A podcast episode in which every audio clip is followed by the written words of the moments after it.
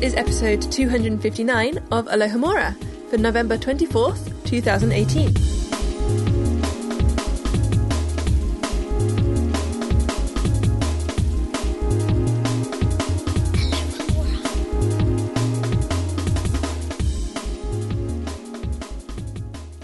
Hello, everyone. I am Rosie Morris. And I'm Michael Harley. And our guest today is one of our fan listeners, Aaron. Aaron, say hello to the listeners out there. Hi, everyone.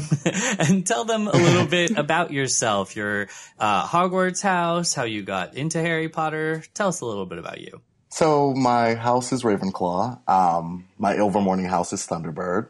So, I got the two birds. Nice. Um, and I started Harry Potter when I was seven. The first movie had came out, and I couldn't see it until I read the books, thanks to my parents. Um, so, yeah. good parents. um, and my wand is beech with unicorn hair, and it's brittle flexibility. I don't know if that's good or not. I yeah, I actually I I'm not really sure about brittle. I'm I, am i am not really sure what that makes. The the flexibility was like seems the, dangerous. well, the flexibility was like the most vague thing on Pottermore as far as wands go, because I think Ollivander mentions that it's like about has something to do with kind of like the flexibility of your personality. Uh, oh, but okay. I, I, don't know what that means in terms of brittle. Like, are how are you with change, Aaron? oh, I'm good with it. It's fun okay. for me. uh, You're defying your wandwit. yes. Yeah, that's great. I like that your parents made you read the books before they let you watch the movies. That's good. You get all the detail that way. yes. It's always important so. to get the hidden hidden storylines. yes. Plus you get to put together the picture for yourself before rather than having somebody do it for you, which is always nice. Speaking of letting someone do it before us, we are doing a revisit episode today. Um, although Michael actually features on both of these episodes, so that's all good. Um, we are chapter revisiting Goblet of Fire, chapter 20, which is the first task. And we covered this chapter first in episode 58, Miniature Murder, um, of Alohomora, which was a whopping five years ago, with 201 episodes in between now and then as well. Um, it was November 23rd, 2013, so pretty much five years close to the day. Um, wow. It's quite impressive. That's crazy. Yes. So yeah, if you guys haven't had a listen to that one in a while, uh, it was Eric, Kat, Michael, and Noah um, talking about this very chapter. But you should also read the chapter before listening to this episode, so that you are up to date with what happened in that very first task chapter. And uh, before we get into this discussion, we just, of course, have to thank our Patreon sponsor. This episode was sponsored by Margot L. Robinson on Patreon. Thank you so much, Margot for supporting this episode. It's because of listeners like you that we are able to continue forward with Alohomora and do the things that you, the listeners, want to see us do. And you can become a sponsor for as little as $1 a month. Rewards include access to the private Facebook group, Dumbledore's Office, at the $2 level, where fans can chat with each other and the Alohomora hosts about the latest Wizarding World news, all the way to rewards at the $25 level, with an, including an Alohomora vintage t-shirt and a private Skype chat with a host of your choosing, with plenty of tiers in between. We will continue to release exclusive tidbits for sponsors. You can visit patreon.com slash alohomora to find out more about that. We had a lot of extra episode content actually from the um, recent Cursed Child in New York City episode, because that episode actually in full recording time ended up, I think, over four hours long. Uh, wow. Yeah, and we realized that that was not an un- that was not a reasonable length for an episode. So lots of extras um, went to the Patreon. Uh, the Patreon listeners actually got my review of Cursed Child first before the general public. So there are a lot of benefits to being uh, Patreon sponsor for Alohomora. And then, again, like we said, because of you, because of listeners like y'all uh, who contribute on Patreon, just like Margot did, uh, that helps us continue the show forward. And we also wanted to make sure and let you know about a little special something that Alohomora has been involved in. If you are a user of Pandora, Pandora has a new service that will be launching soon, uh, which they are calling Pandora Podcast. It is in a beta test right now, and Alohomora will be featured on this new service offered pa- by Pandora, which is launching in December. Just like how Pandora uses algorithms to discover music that is fitting for you, this new service will find podcasts that are fitting for you based on your personal taste. And you can sign up for early access at Pandora Podcast Beta dot splash that. That's dot com. Again, that is Pandora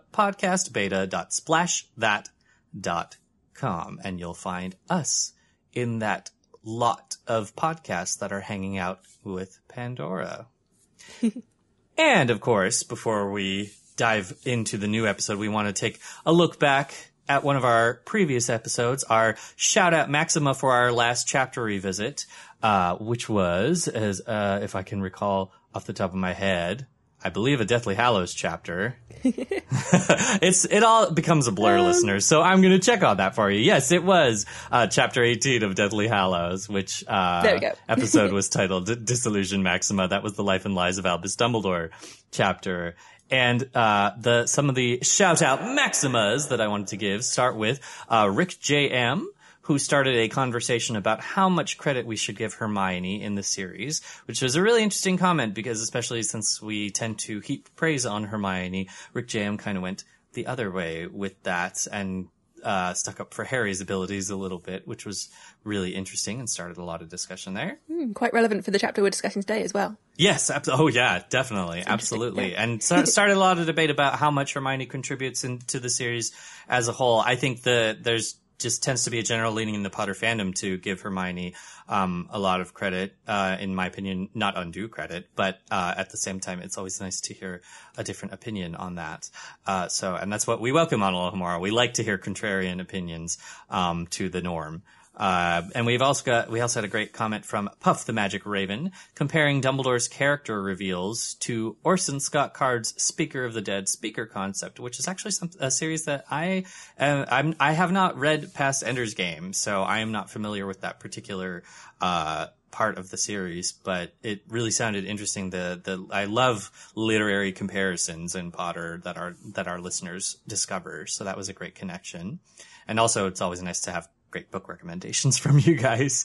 Uh, uh, another shout out Maxima to a seeker, not a finder, who had a theory about Voldemort being involved in Rita Skeeter's uh, writing of the life and lies of Albus Dumbledore, uh, which was a really interesting concept and kind of goes along mm. with the idea of how uh, fascist regimes control the press. And yeah. uh, so that was a really uh, unusual. I don't. I've never heard that theory before, so it was a really no. great, unusual idea. Be very creepy to have Voldemort as your ghostwriter. Yeah. and uh, of course, we want to shout out Maxima to all of our additional participants from that episode, including Arthur Dent, Blood Charm, Davy B. Jones 999, Diskid, Griffin Perfect, How Am I Going to Translate This, Lisa, Phoenix in the Flame, and Raven Puff. You guys contributed great thoughts to the discussion. And just because the episode has concluded does not mean that the discussion has. Head over to alohomorapodcast.com, uh, and on episode 257's post, you can see all the comments that contributed to that episode and join in the discussion yourself. Great. And without further ado, we should start our chapter discussion for this chapter. It is Goblet of Fire, chapter 20, the first task. Three turns should do it. Chapter Revisit.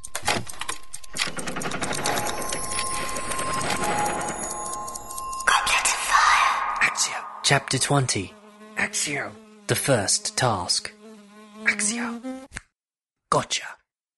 To give you a quick summary of what happened, equipped with the knowledge of what he will be facing in the first task and with a vague tip from Sirius, Harry appeals to Hermione for help in defeating the dragons.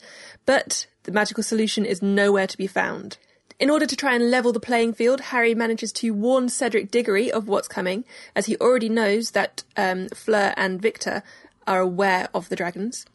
And in return, he receives a nudge in the right direction from Mad Eye Moody. After devoting the little time he has left to mastering the summoning charm, Harry manages to successfully outsmart the Hungarian Horntail and tie Viktor Krum in first place. Collect a valuable hint for the next task, and, most importantly, mend his fractured relationship with his friend Ron. And this this is a perfectly timed uh, revisit for this chapter because this actually November twenty fourth actually marks the twenty fourth anniversary of this event in the Harry Potter canon. No wonder we did the first episode on the 24th as well. We, like, we really like our anniversaries with our podcast recordings. I'm really surprised though I wasn't on that first episode because if anyone knows me, I am kind of obsessed with dragons. So this is like my ideal. Yeah, this is your episode to be chapter. um, we won't go too much geeky detail about dragons, I promise. Um, but you know, here there be dragons. It's good. Don't don't make promises you can't keep, Rosie. This is true. This is true. um, we'll start though by thinking about the fact that you know the dragons are an incredibly difficult challenge to be given, um, especially when you are only in your fourth year of school. You really shouldn't have been in this tournament in the first place, and suddenly you are faced with really deadly creatures that should not be on a school site whatsoever. Um, the serious nature of the Triwizard tournament is really kind of well and truly fully revealed in this moment. And Harry is thoroughly distracted and nervous about everything that's going on. Even though he's got these massive creatures in front of him, though, he's still kind enough to let Hermione finish eating her breakfast before troubling her with it. it's like, it's a really nice moment of Harry's friendship where he really does respect people enough to think, I'm I'm going to let her finish before I actually do anything. While he's having a kind of internal freak out. Well, I guess I mean if yeah, if you if you went with like if Harry, if Harry was interrupting people every time he's freaking out, nobody would ever be able to eat. So Very true. oh God, no. Maybe that's the real cause of the problems with him and Ron. yes, Don't get between Ron and his food. um, but eventually he does um, to kind of tell Hermione all about what he's discovered, and they, of course, head off to the library to do their research. But it only makes it seem more and more impossible. What, whatever they find out about the dragons, they just, you know, they're, they're not something a 14, 15 year old should be handling, um, especially one to one. But not only are they trying to defeat a dragon, but they're also trying to decode the kind of message that Sirius had told him um, that a kind of simple spell would do. Um, which, yeah, Harry's not that great at riddles either, so kind Oh, of making God, the challenge worse rather than better.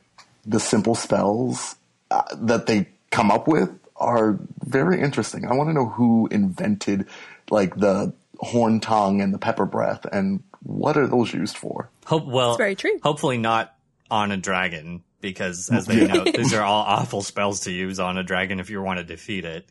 That uh, well, and uh, th- that that's the funny thing to me too about um what Sirius suggests is a simple spell because I think the the way Hermione and Harry are thinking about a simple spell is for defeating a dragon is specifically like the research that they're doing is specifically for dragon care and taming.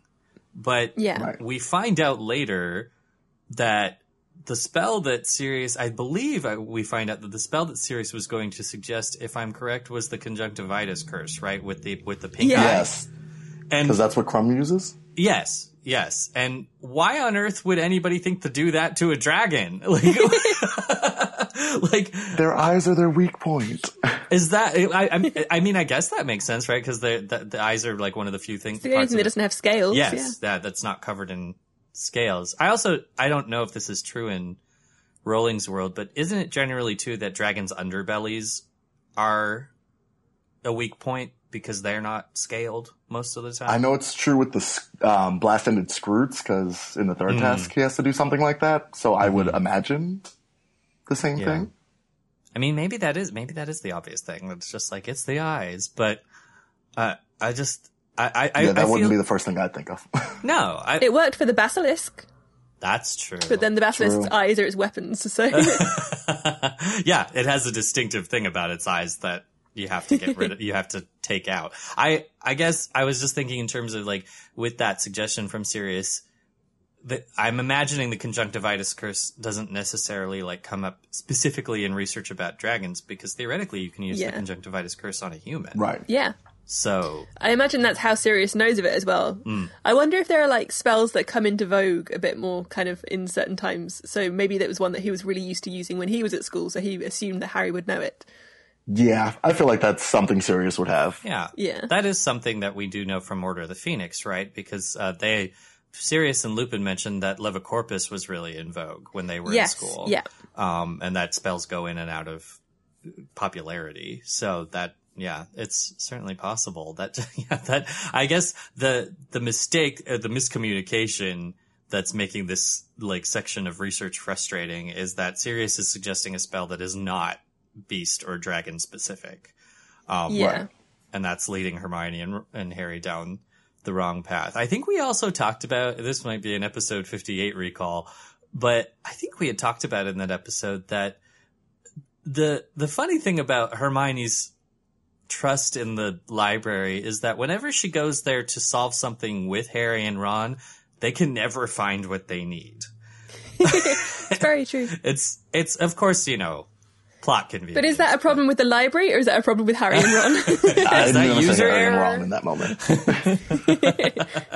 but it's it is always funny because the like I, I think we talked on fif- episode 58 about how this starts all the way back in Sorcerer's Stone with the with the convenience that Hermione doesn't think to look in a particular book about um Flamel. And he's mentioned in a book that would not logically mention him.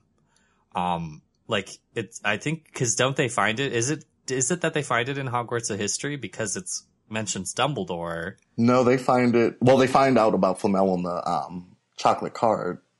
they But- do but they definitely Hermione pulls the book from she was reading. It was light reading that she had in her. yeah, isn't it a book of like famous witches yeah and it wizards from be history? it might even not be a book that was labeled uh, with a title in the narrative um but yeah i can't remember if it was just like a generic book or if it was hogwarts a history but it's just a it's it's it's funny because it's just a book that she conveniently didn't have until Yeah. she needed to have it at the very It seems odd that they can never find the answers in the books that are supposed to be on the topics that they're yes looking for, but they can always find it elsewhere. Yeah, so yes this this is another one of those situations but because you would think a book about dragons this is why you should always make friends with your librarians because the librarians have the answers. yes, if they were just nicer to. I mean, I know Madam Pince is more of a stereotypical sour librarian, but maybe they could have tried being a little nicer to her.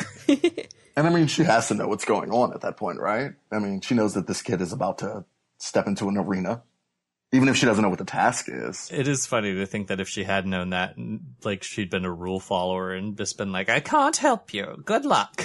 Yeah. but they're not the only ones in the library doing the research either, because Viktor Krum does appear and then soon followed by his kind of crowd of little people. Um, but then you've got the question of, you know, is Viktor Krum there trying to do his own research into how to defeat the dragons? Or is he just stalking Hermione still at this point? I think it's a bit of both. One or the other. I think he, while he's at the library researching, it's kind of the same thing of seeing that Hermione is there. Yeah. It's where he kind of starts to, to be interested in her, I think, is seeing her dedication to reading and finding out knowledge. I don't know. I think he's just full on stalking her. like I, I, he might be doing research for the tournament, but I feel like it's one of those situations where if she had been looking at any of the books he was reading, he would have been reading them upside down. Like, Probably. because we do. I mean, we find out narratively that uh, the only hint we get is that yes, he's he's just there to follow Hermione around and watch her. Um, so Which is creepy. it's Don't do that, listeners. Yeah. Please don't do that. it's not it's not ideal. I think Karkaroff is one of those uh, people who, once he knows it, he probably just was like, okay, so Viktor, this is how you're gonna handle it. Like he probably taught him the True, curse and was like, we're done. That's it. Yeah, that's that's what I figured too. Is that the the headmasters and uh, told told their students how to do it. Um, Yeah. and that of course you know Alternatively, you know, the book that Sirius was telling, trying to get them to point out, they can't find that spell in those books because Viktor's got it on the next table along. There we go. he's got the only book that mentions the the only book with the curse. conjunctivitis curse. Who knows? Could be.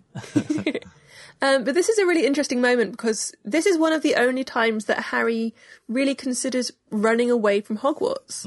Um, he's faced with this impossible task, although he's already, you know, had murderers and Voldemort and Dementors to deal with in previous years. But this year, dragons, oh no, step too far. Um, but even then, he decides that actually dragons are preferable to the Dursleys, um, Yeah, which that's- just goes to emphasize how bad that was. It's pretty bad. I'd rather face a horntail than go and have breakfast with Dudley. Then go back home. Yeah, I think I think the reason the dragon does seem like that too is because it mainly the size more than anything. Like that's I think Literally huge beast. yes, it's it's the sheer yeah, it's the sheer just breadth of of a dragon. I mean, the only other thing he has faced of that size is is the basilisk, right? yeah. But he had help with that. He had True. Fawkes and he had the sorting hat and the sword. Oh man, he should should have summoned the sorting hat. And Oh yeah, And Sword of Gryffindor against the Hungarian Horntail would have been perfect. hey Dumbledore, can I borrow that for a minute? Obviously, he should not just not thinking.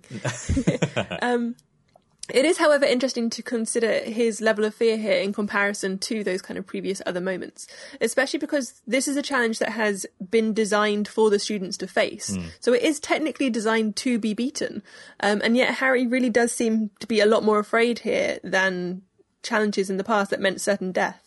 Is it because it's not really like a heroic moment? He's not in it to try and save someone. He's not in it to try and do something for the greater good. He is really in this just to win a tournament. He's only in it to win the challenge. I think that's exactly it because all of those previous challenges that Harry has faced, he was doing to save someone's life. Um, Right. Those challenges kind of just thrust themselves upon Harry. This one is kind of like, hey, by the way, in a month, you have to do this. Good luck. Yeah. so maybe that's a part of it as well. The kind of the build up to it, the impending doom makes it worse. Which like runs even through like especially it runs through as a major like feeling in this chapter. Um, Yes. that like she really and I, I which which ends up I think in many ways being the case just as a whole with the tournament because Harry procrastinates until Yeah. like with every task until about like a few days before the tournament. So he, I mean, the lake, he was late for it because of it. because he just well and i think that sometimes is like i can i can empathize with that feeling because when you have Yeah. something that uh, like you just have anxiety over it's almost kind of like it feels better to just put it out of mind and out of sight so that you're not fretting over it for that whole Yeah. period of time like you could be doing it's also that kind of thing of if you if you don't really try, you can't really have failed. I mean, he does try for this one, and like, yeah, as, soo- as soon as he actually does find out what the challenge is, then he really kicks into gear, trying to work out what it is uh, and how to fit, how to solve it. But yeah, if, if you don't put too much effort into it, you don't feel quite as bad for not succeeding potentially. that might just just be me. The other thing with this challenge is that, and I, I put forth this feeling on episode 58, but this, out of the three, this challenge is definitely the most insane one. Like, Yes. this, this, this is like, th- this one is really the one where you could, where you will most likely die. And I wonder with that because were these challenges like rediscussed once Harry was placed in them? Like, was this the original challenge before it was four champions? I think it must have been the original challenge. I think is- isn't it mentioned somewhere that they kind of ordered up an extra dragon? Yes. Yeah, the other Um, minister. So yeah, there were, there were three dragons on order, and then they had to add another. Oh yeah, I bet that was expensive. Ooh, change the order last minute. Terrible. Charlie Um, Charlie Weasley's like he's fat he's like feeling bad for Harry, but also he's just like, but I got paid Dragons. really well. yeah, the, but it, it is like because I mean the to be fair the the underwater tournament is also very dangerous, but as long as they have found a way to breathe underwater, I mean the thing is if they hadn't found a way, they wouldn't be able to do it. So Yeah. there's I feel like the lake there are kind of safeguards in place. Like Yes. even the, like the people that have taken have been charmed so that they'll be, they'll survive for the hour, and then at the end of that hour there would have been some kind of release mechanism if they hadn't been saved. Like Yes. they they wouldn't have just allowed these people who aren't even in the competition to be dying under the lake. um, whereas this with the dragons, there's very much a sense of once you're in that arena, you've got no idea what's going to happen. This is a wild beast. Well, potentially wild beasts that that that you're attacking. Um, that really could do some serious damage. Um, and yes, you'll have Charlie and his mates there, and and and and dragon kind of wranglers. Um, but you know, it's like if you were in a pen with a tiger, you can't really describe what that tiger's going to do. No. Well, and, It's dangerous. well, and uh, there's an element too of like how far do you let the spectacle go before you stop the danger? Because yeah, as we'll find out, they went pretty far with all the champions to- Yeah. before anybody did anything. And it just, you know, at, at a certain point too, the, the issue is, well, the dragon ate them and there's really nothing we can do about that. Like the yeah. dragon. Sorry, I know he was the chosen one. I know he was the boy who lived, but he, the dragon was just hungry. Yeah. It's only the breakfast. Yeah. Don't worry, Voldemort. We got this taken care of for you. and then by comparison, the maze is just, you know, a cakewalk. So, yeah. It's actually my favorite I favorite mean, it's, task. it's especially easy in the film because they cut out all of the things that happen in the maze. Um, horrible. but you know, there are supposed to be really dark beasts and curses and things that are going on in the maze anyway to add extra difficulty. yes. But essentially, it is just some hedges. yes, yes, with some yeah, with some cool stuff in between. I mean, yeah, probably if you know you had gotten the Sphinx's riddle wrong and gotten her angry, you probably might get a, bit good beating, but you she Yeah. probably wouldn't kill you, or at least you know some. ano- Again, safeguards seem pretty easily in place because the maze is just in the Quidditch pitch. Yeah. To be fair, this is the 90s and health and safety just didn't really exist in Britain. So and it's Hogwarts, so you know there was no Yeah, form to fill out. You just do it. It's is not the- Hogsmeade. You're fine. What does the healthcare coverage look like in this situation? wouldn't happen in, in Hogwarts in 2018. Having tried to find out all of this information though and really failing, um, Harry does manage to find Cedric and decides, you know, if he's aware and he knows that um, Maxime and Karkaroff are aware and so the other um, champions will probably know what's going on. Cedric's the only one that's going to go into that field blind. Um, so sportsmanship to Harry really means more than winning, and it's quite a nice thing to see. You know, from from him being this great Quidditch star, um, and and just him being the hero, he really does care that everyone goes into this battle equally. Even you know, he didn't even elect to go into the competition in the first place. He was, as we know, was kind of tricked into being a champion. Um, but still, he doesn't kind of keep that knowledge to himself. He goes over to Cedric Diggory, who was really nice to him during the Quidditch World Cup over the summer, and tells him what's going on. And Cedric's even taken aback by this. You know, they're all facing the challenge. They're all supposed to be in it for themselves and in it to try and win. And yet Harry's there telling him what's going to go on. So he treats him with some slight suspicion, um, although quite a lot of respect at the same time. Well, that's why I love Harry in this moment. I think this is his true like Gryffindor sense coming through. Yeah. And like, you know, he just wants everyone on equal footing because Cedric would be at a loss otherwise. Yeah. Or maybe Dumbledore's helping him. Who knows? this is all Dumbledore's doing.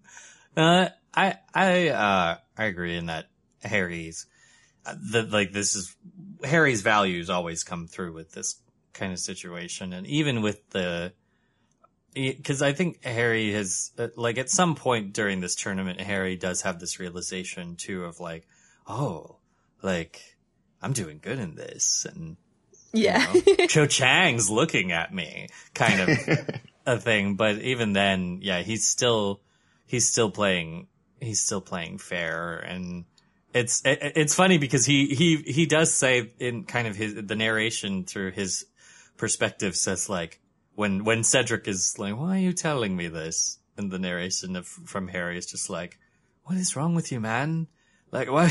Yeah. It's like, why do you care? Yeah, yeah, I'm telling you. believe me. But I, at the same time, I feel like Harry would be like we we see that in it before the second test, Harry is just as skeptical of Cedric's information. right. yeah, but there's such a double standard there as well. Like, Harry just goes straight out and says, Cedric, the first task is dragon. and Cedric says, "Ah, take a bath with your egg," you know, like just, just yeah, smell it over in the water. well, and it's but see, it's still fair in that respect because Harry Yeah. just like it- it's still fair in that Harry got the information from ha- Hagrid. Just said it's dragons. Like that's he didn't earn it. Har- Hagrid just told him. But Yeah. Cedric actually did go, and we find this out from Myrtle. Cedric did go and spend a lot of time trying to figure out the riddle, and so in Cedric's mind, which I think is fair, um, and because he all worked harder for it. Yeah. Yes, he worked hard for it, and, and presumably all the champions did. They all had to listen to the egg and figure out how to hear it properly, and then figure out what its riddle meant. So I think I- that that's still yeah. fair. That that one always gets me. How did the who said that the egg in the bath? Like who thought that? It's actually pretty clever. I think it's weird that it's an egg, but I guess that's like a tie. the dragon part of it. Yeah, That's the dragon, The yeah. previous piece. Um, so that's that- well, and that's the funny thing too about this task compared to the other ones is that this task is the one that has like the riddle that they have to solve and to figure out what it is.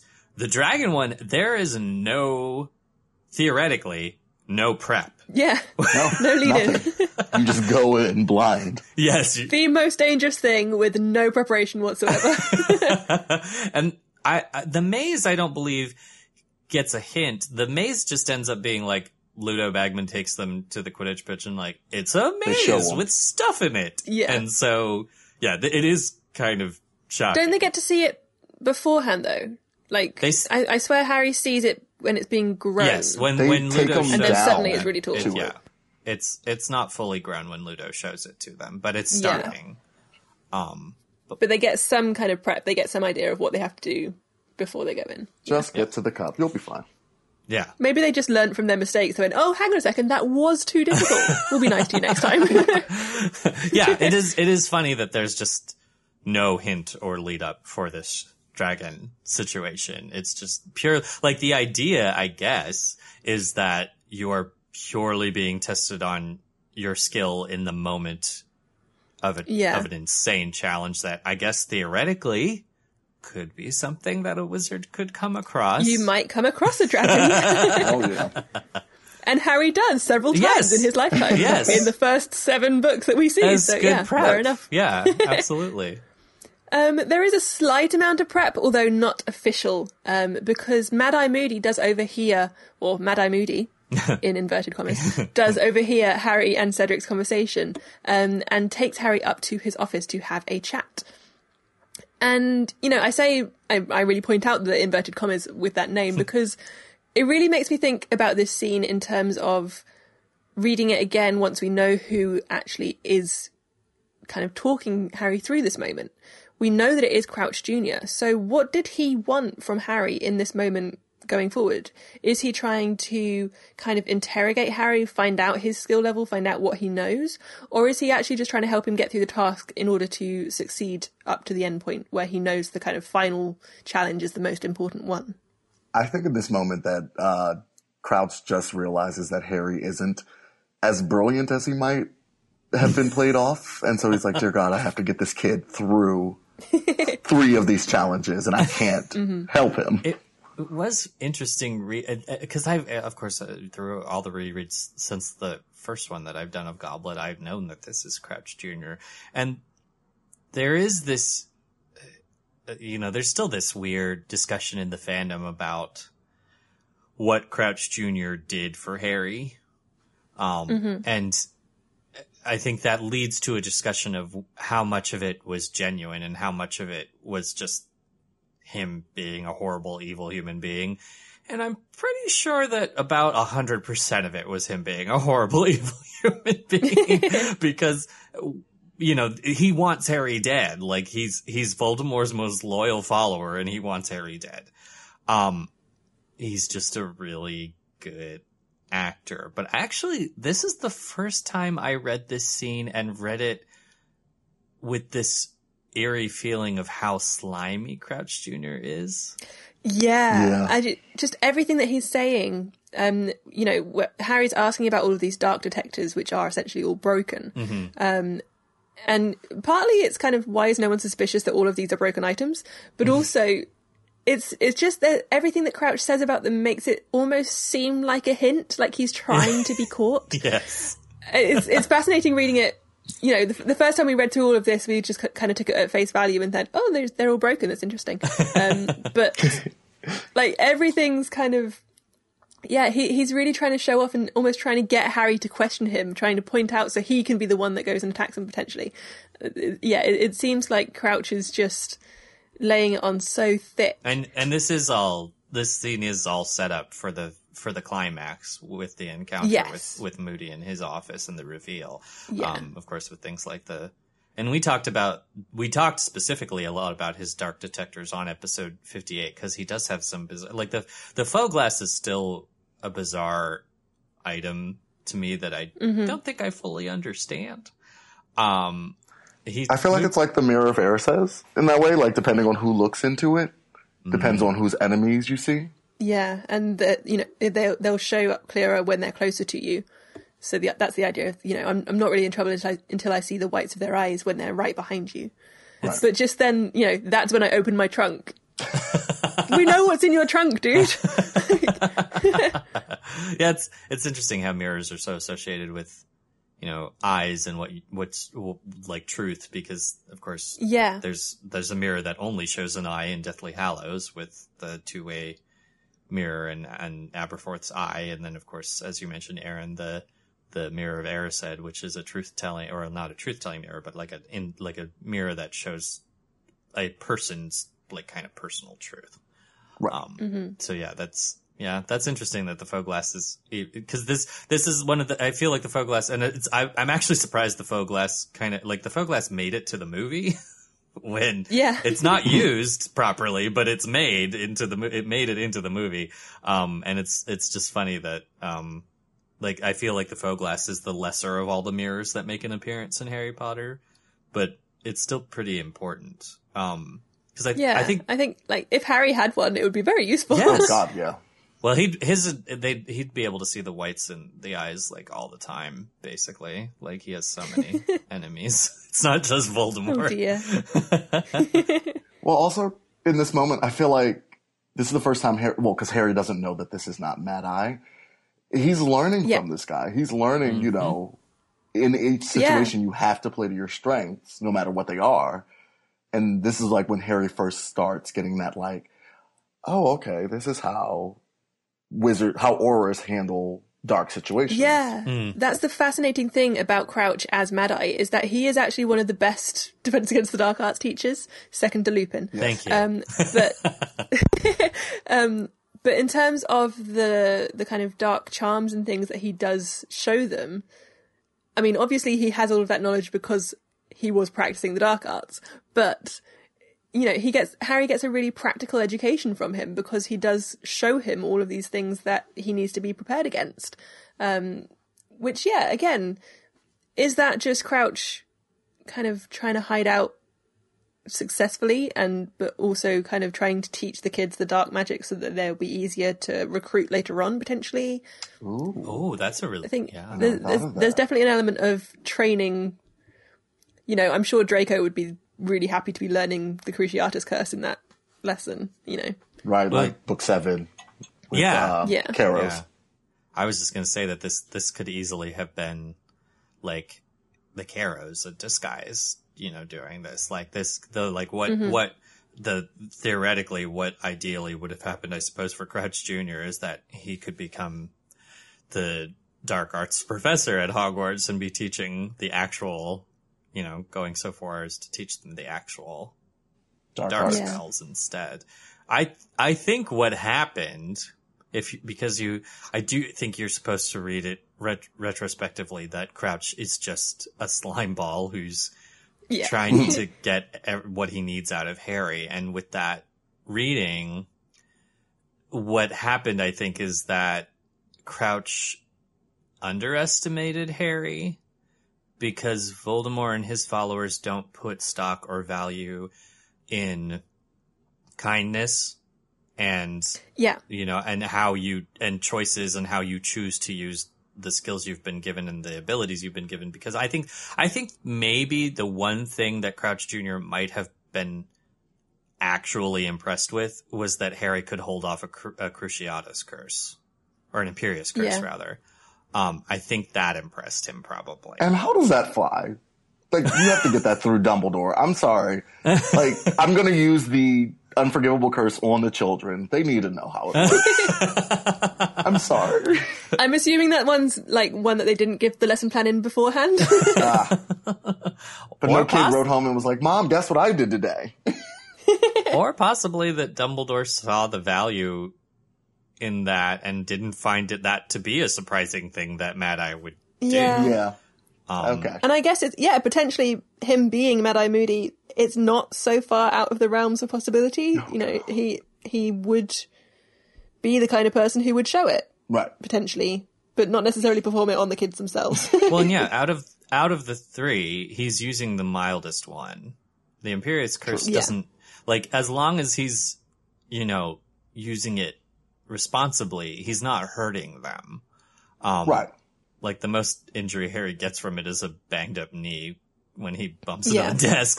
So, so uh, yeah, and he gets consent to do it first as well. It's not like they're they're being charmed as soon as they walk into the classroom door. It is prepared that they know what's going to happen, Right. and then it happens. Okay. So potentially that could help pass it as well. yeah. Good lesson. But equally, still dodgy. I think when what also helps with this reading too actually is the movie. I don't always throw the movies a bone, but uh, and especially not Goblet of Fire. But uh, Brendan Gleeson, I think, gets it just Yeah. right. Yeah. As far as Yeah. the tone that he hits, because he does. Uh, you, he does have that element of trustworthiness that I think Moody's supposed to have, but I think if you go back and watch the performance fully informed, he is also playing that frustrated eagerness for Harry to just get to the solution. Um, so, and I, that did, I have to say, probably help me a little bit with my read this time where I could pretty clearly hear just this. It, it was almost everything I had in me to make sure that I wasn't picturing Moody licking his lips. Because he's just so intent that Harry gets to this without him flat out saying it and breaking any rules. Which is an interesting movie quirk because everyone always asks David Tennant to do that and doesn't uh, like they don't ask Brendan Gleeson to do that. But, yeah. Right. but we see him doing it for most of the film. And I love the fact the way in the movie, and it's the one thing that I do love is how he describes the other three, like to Harry. Yeah. Like these Oh, are the, yeah. these are your opponents. Yes, he, Yeah. he gives Fleur her due. He says she's as much of a fairy princess as I am. And I was like, oh, that's nice. Like, you're actually giving one. her credit. Um, but yeah, he is trying to rush him towards the solution, and you know he says that cheating is a traditional part of the Triwizard tournament. That he doesn't really mind kind of telling Harry the answers, um, but even then he does kind of offer him clues rather than saying it out uh, straight out. So play to your strengths. Um, and it still makes me wonder, you know, does Harry really not think he's good at anything except Quidditch? Surely by now he must think he's got some skill in something. I still feel like this is kind of like the him still getting between like living with the Dursleys and accepting his place in the wizarding world. Like he knows he's good at Yeah. things, but the one thing he absolutely knows without a doubt is that he can fly. That's about Yeah. it. And it's not really until Dumbledore's army when he starts to think, actually, maybe I'm good at Defense Against the Dark Arts, maybe I'm good at this kind of thing instead. Well, he also didn't have a competent teacher until his third year. It's very true. yeah, I was I was going to say the same thing with especially with the magic aspect that Harry Harry's I think that's always been hard to gauge with the books because I think readers flip flop between understanding that Harry's actually pretty competent at school versus like being at Ron level. Um, Yeah. which I'm sorry, Ron, but you're, you're, you know, you're just passing in many cases, but that, like that, that, that's the thing. Cause we see scenes where Harry is slacking off or scenes where he is letting Hermione do his homework like Ron is.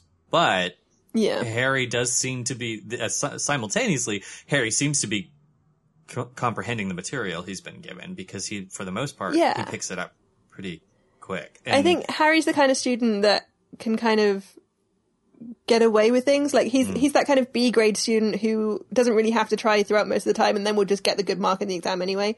Um, whereas Hermione tries really hard to get the best marks, and Ron doesn't really try any try very hard, but has been kind of mentored and and um, uh, tutored almost by Hermione Yes. in order to get the passing grades. yes, yeah, but I Well, I that's do think to me. Like, I think that Ron should know the most. I mean, he's grown up watching Yeah, his he's the wizarding parents and brothers do magic all his life, and at least knowing a little bit more. But he actually kind of falls subpar to both Harry and Hermione in that aspect. And I think that's quite interesting in terms of education that, you know, you, if you're introduced to something and you see the value in it, then you try a lot harder to get it. Hermione immediately thinks, wow, this is magical. I want to know everything I possibly can about Right. it and sets herself on a mission. Harry sees the benefits of, you know, the things that will get him out of the situation that he was in previously. He is introduced to all of these wonderful things in the magical world he likes his creatures, he likes charms, he likes all of the kind of transfiguration y kind of things.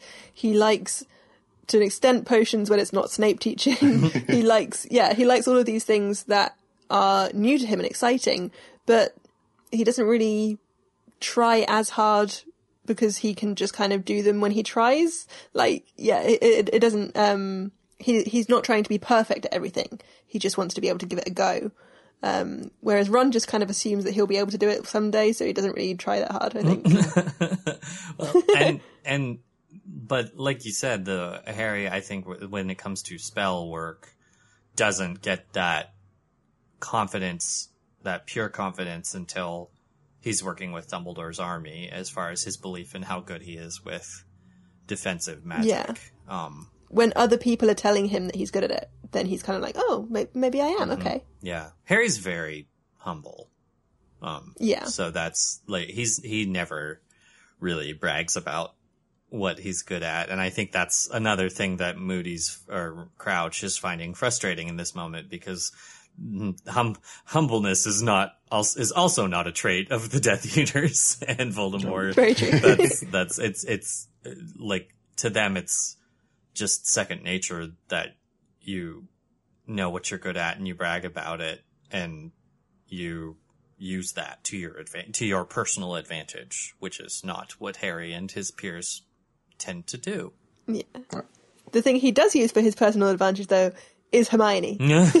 Um, so once he's worked out that he does have skills in Quidditch, that he does have skills in flying, and he should probably try and fly to try and defeat the dragon, um, he immediately runs off to find Hermione um, and asks her to teach him the summoning charm, which always astounds me that he only learns it in book four and chapter 20 of book four as well, because it seems like it's just been around forever. Chapter 20 of but- book 4 out of class. Right. Like this Yeah. And it's like, why is why was that not one of the first things that he was taught? yeah, this seems pretty It's so important. And I feel like Pretty much the one that spell same, that everyone says they they would want in the Muggle world is Right. Accio or Accio. I always yeah. I prefer Accio as the as the pronunciation. Uh, I say Axio because that's how they say it in Wonderbook of Spells. I've been told that apparently in the in like with Latin, the two C's makes a hard K, but yeah. Oh. I I'm curious It's who who decided that because Latin is a dead language and we've never heard anybody speak it. so what do you know? so don't don't don't at me, linguists. I'm sorry. I, I fully admit I know nothing about that Latin, but yeah, I I I that uh, that particular spell is one that they're like until the movies came along. I don't think very many people pronounce the same way. Um, No, not at well, all. there's there's no real pronunciation guide for it within the book. Hermione teaches it to Harry and doesn't really teach it to us. So Yeah, it is, and we know it's important to pronounce spells correctly. correct. So Yeah, that's why none of us could do it. All this time that we've been shouting it out loud, trying to get things to fly towards us, and it hasn't been working. It's because we haven't been pronouncing it correctly. well, and listeners, if you want a, a review, uh, an in-depth review of Axio, as well as Diffindo, which is the other big spell that's introduced in this chapter with when Harry tries to get Cedric's attention, um, check out episode 58 because both of those spells have a lengthy history that is detailed in the Wonderbook Book of Spells, which boy, if people didn't care about it back then, nobody cares about it now because we've moved on to the PlayStation 4 and the PlayStation 4 does not have Wonderbook. So yeah, that, that time is gone. So, um, yeah, definitely. But it had so much good information. Though, It So did. yeah, do go and check out that episode. Yeah, and those stories were really fun. Um, and they were written by Rowling. So, Yes. I mean, all things in in in canon are in question these days. But that that those are some fun stories. So make sure and take a listen back to that episode. Um, while Harry is learning the summoning charm, however, he is still attending lessons. For example, he goes to Trelawney's lesson where her predictions are very, very targeted at Harry's death in the first task. It's like he's already been like terrified by knowing what's coming, and suddenly now he's got teachers telling him that he's going to die, and ugh, She's not really She even is the trying worst anymore, sometimes. is she? no.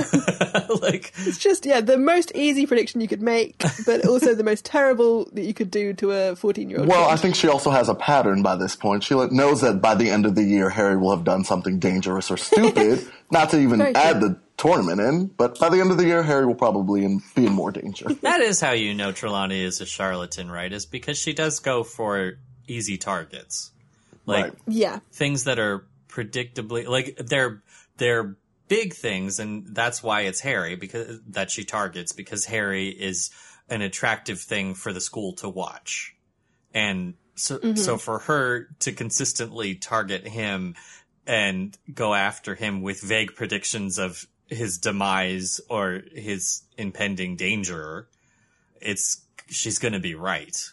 Um, yeah. but it's a grand kind of right because it's Harry. but as if I mean, if Hermione were there, you know, she'd just be like, "Of course, Harry's in danger. He's in a Triwizard tournament that he's not supposed to be in." So it. I wonder what a normal class with her is like. Like, does she just pick on other people and they're like, well, that actually didn't happen? Sorry. She well, we found out I think in Prisoner that she is so good at just tr- kind of tricking people into thinking that what happened happened. Tap, Um, yeah. yeah, So she did it to Neville. like the bunny She- thing. Yeah. Yeah. Yeah, she did to lavender. Yeah, she, she- and it had slow burn, like like you said, Rosie, and some like with the lavender situation. That was that was a slow burn, yeah. but it worked. So yeah, she's she's just I I think most students, especially because we get it established that divination is, uh, Hermione calls it a woolly subject, and and I think it, that that's why the students are taken in by it so easily because I it seems to be even in the wizarding world that divination has a lot of mystique around it and therefore most students Yeah. just don't take it at face it's value. interesting, you know, when we're later taught, taught about, um, you know, occlumency and legilimency, you know, mind reading does exist, and we see it very clearly in Fantastic Beasts and Where to Find Them, the first film, and probably the others. No spoilers, we haven't seen it yet, don't worry. um, but, um, yeah, for, for predicting the future is, I guess, very different from kind of reading people's thoughts and emotions at the moment. Um, but it does seem like there are elements of the magic that would be needed in divination that do exist and are credible in the world. Um, but it's you know that that particular brand of divination that Trelawney is really kind of tapping into that is just the worst kind and completely not what you need. Well, she also has an audience of 13 and 14 year old, you know, I mean, yes, the older Yeah. kids, but they're impressionable at this point. So, of course, you're going to believe someone who says they can see the future if they can, you know, word it just properly. Yeah. Although not everyone believes, as True. Ron proves, um, you know, he, he laughs in this scene, um, and Harry would normally be laughing with him, but he's so annoyed, um, both with Ron and with the situation that he's found himself in at the moment, um, that he just is too annoyed to care. Um, and it's really quite sad that, you know, we, we really see this fractured relationship, um, between the two boys at this moment. Um, but not for much longer. It's all okay. Good. Um, Because Ron's being a butt. As yeah, um, as Harry leaves this um, lesson, though, um, there is a fly that's kind of buzzing around him, and it just me- makes me think. You know, we don't really get details like this mentioned for no reason, um, and for a fly to be annoying him, and for that to be important enough to be mentioned in the book, it makes me think, is that fly Rita Skeeter? Is it actually a beetle? And she's kind of following him around in the days leading up to the competition, trying to get some kind of scoop as to him, you know, Harry Potter terrified before the first task. Right, You know, and he summons kind of it to him. Like it just probably sits in his hand, and Yeah. he doesn't kill it or anything. So, or what we know he doesn't.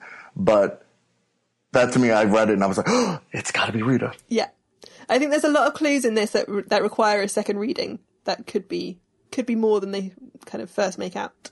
I would have been interested if uh, maybe this is the language thing, Rosie. You can speak to this because I mean here there's a distinct difference between if you tell somebody that a beetle was buzzing around you versus a fly.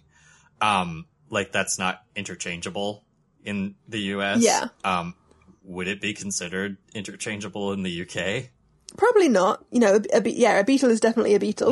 Um, Only I on- and I only say that because Rowling in the other scenes where Rita is definitely there makes takes care Yes, to say that says it's a a beetle. beetle. Right. yeah. I think it, yeah, it just makes me think maybe Harry's not paying enough attention and That's it is actually a beetle and he just thinks it's a fly. Yes, Um, that is possible.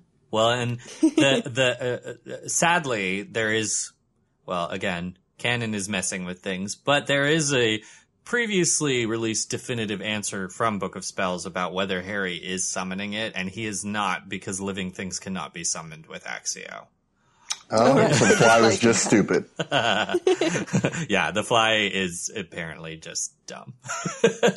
or is Rita Skeeter and is trying to get intimately close to Harry to get some information. Um, straight after his lesson, though, he does go back to Hermione and he does keep going, trying to learn this spell. And like any good student cramming before a test the night before it's due, um, Harry finally succeeds at 2 a.m. Um, and con- continues practicing um, with the spell up until the very next day. Um, I think Hermione does actually kind of send him off to bed because, yeah, you should probably definitely sleep before going to battle a dragon. Um, I wouldn't recommend doing that on a night where you've not slept at all. Um, but he has now learnt um, Axio, Asio, however you want to say it, um, and can finally um, summon things, and will do so forevermore, um, as we all wish we could do. Procrastination at its finest. yeah. Beautiful, beautiful spell. See, and it does prove what we said, what we were just saying about how Harry picks up on spells and lessons. He got that like in a day, pretty much. Yeah. Like hard practice, And but in a day. Quite a, supposedly quite a difficult spell as well, so yeah, good for him. Well, can I also say in this moment, because he takes the invisibility cloak to get back into the classrooms, do you ever think he thought maybe just use the invisibility cloak? I know he doesn't like people knowing he has it, but But keep it secret, keep it safe. You know, True. he's not allowed to show it to people. Yeah, um, I think the You temptation. couldn't really use it in a public forum. yeah, I think the temptation would be there, but just the uh, annoying reminder that it's supposed to be a secret. right. Yeah. Um, but to add insult to injury, not only is this the most dangerous thing they could ever have asked the student to do, but then they force him to still attend lessons that day before the task. Yeah, that's weird. That The task doesn't happen until the afternoon, and he's got to do a morning full of lessons first. I need a It's mental health just- break. Yeah. Give him the morning off. This is one of those like situations where the poor teachers were probably trying to figure out how to like schedule like school simultaneously with this with this tournament. Oh, oh no, it's sports day. Damn it. like this is right. And Rosie, you probably could speak to this, but this is like the bane of like poor teachers' existence yeah, is trying yeah. to like fit it, cram in all your lessons into Yeah. all of this. Trying to teach English because we know we've got the, the, the major like English GCSE or OWL exam coming up, um, but half your class is missing because they've got an, a practical art exam that day. So yeah, it's terrible. Yeah, this is probably. I'm sure this tournament is mostly just an annoyance for the Hogwarts staff.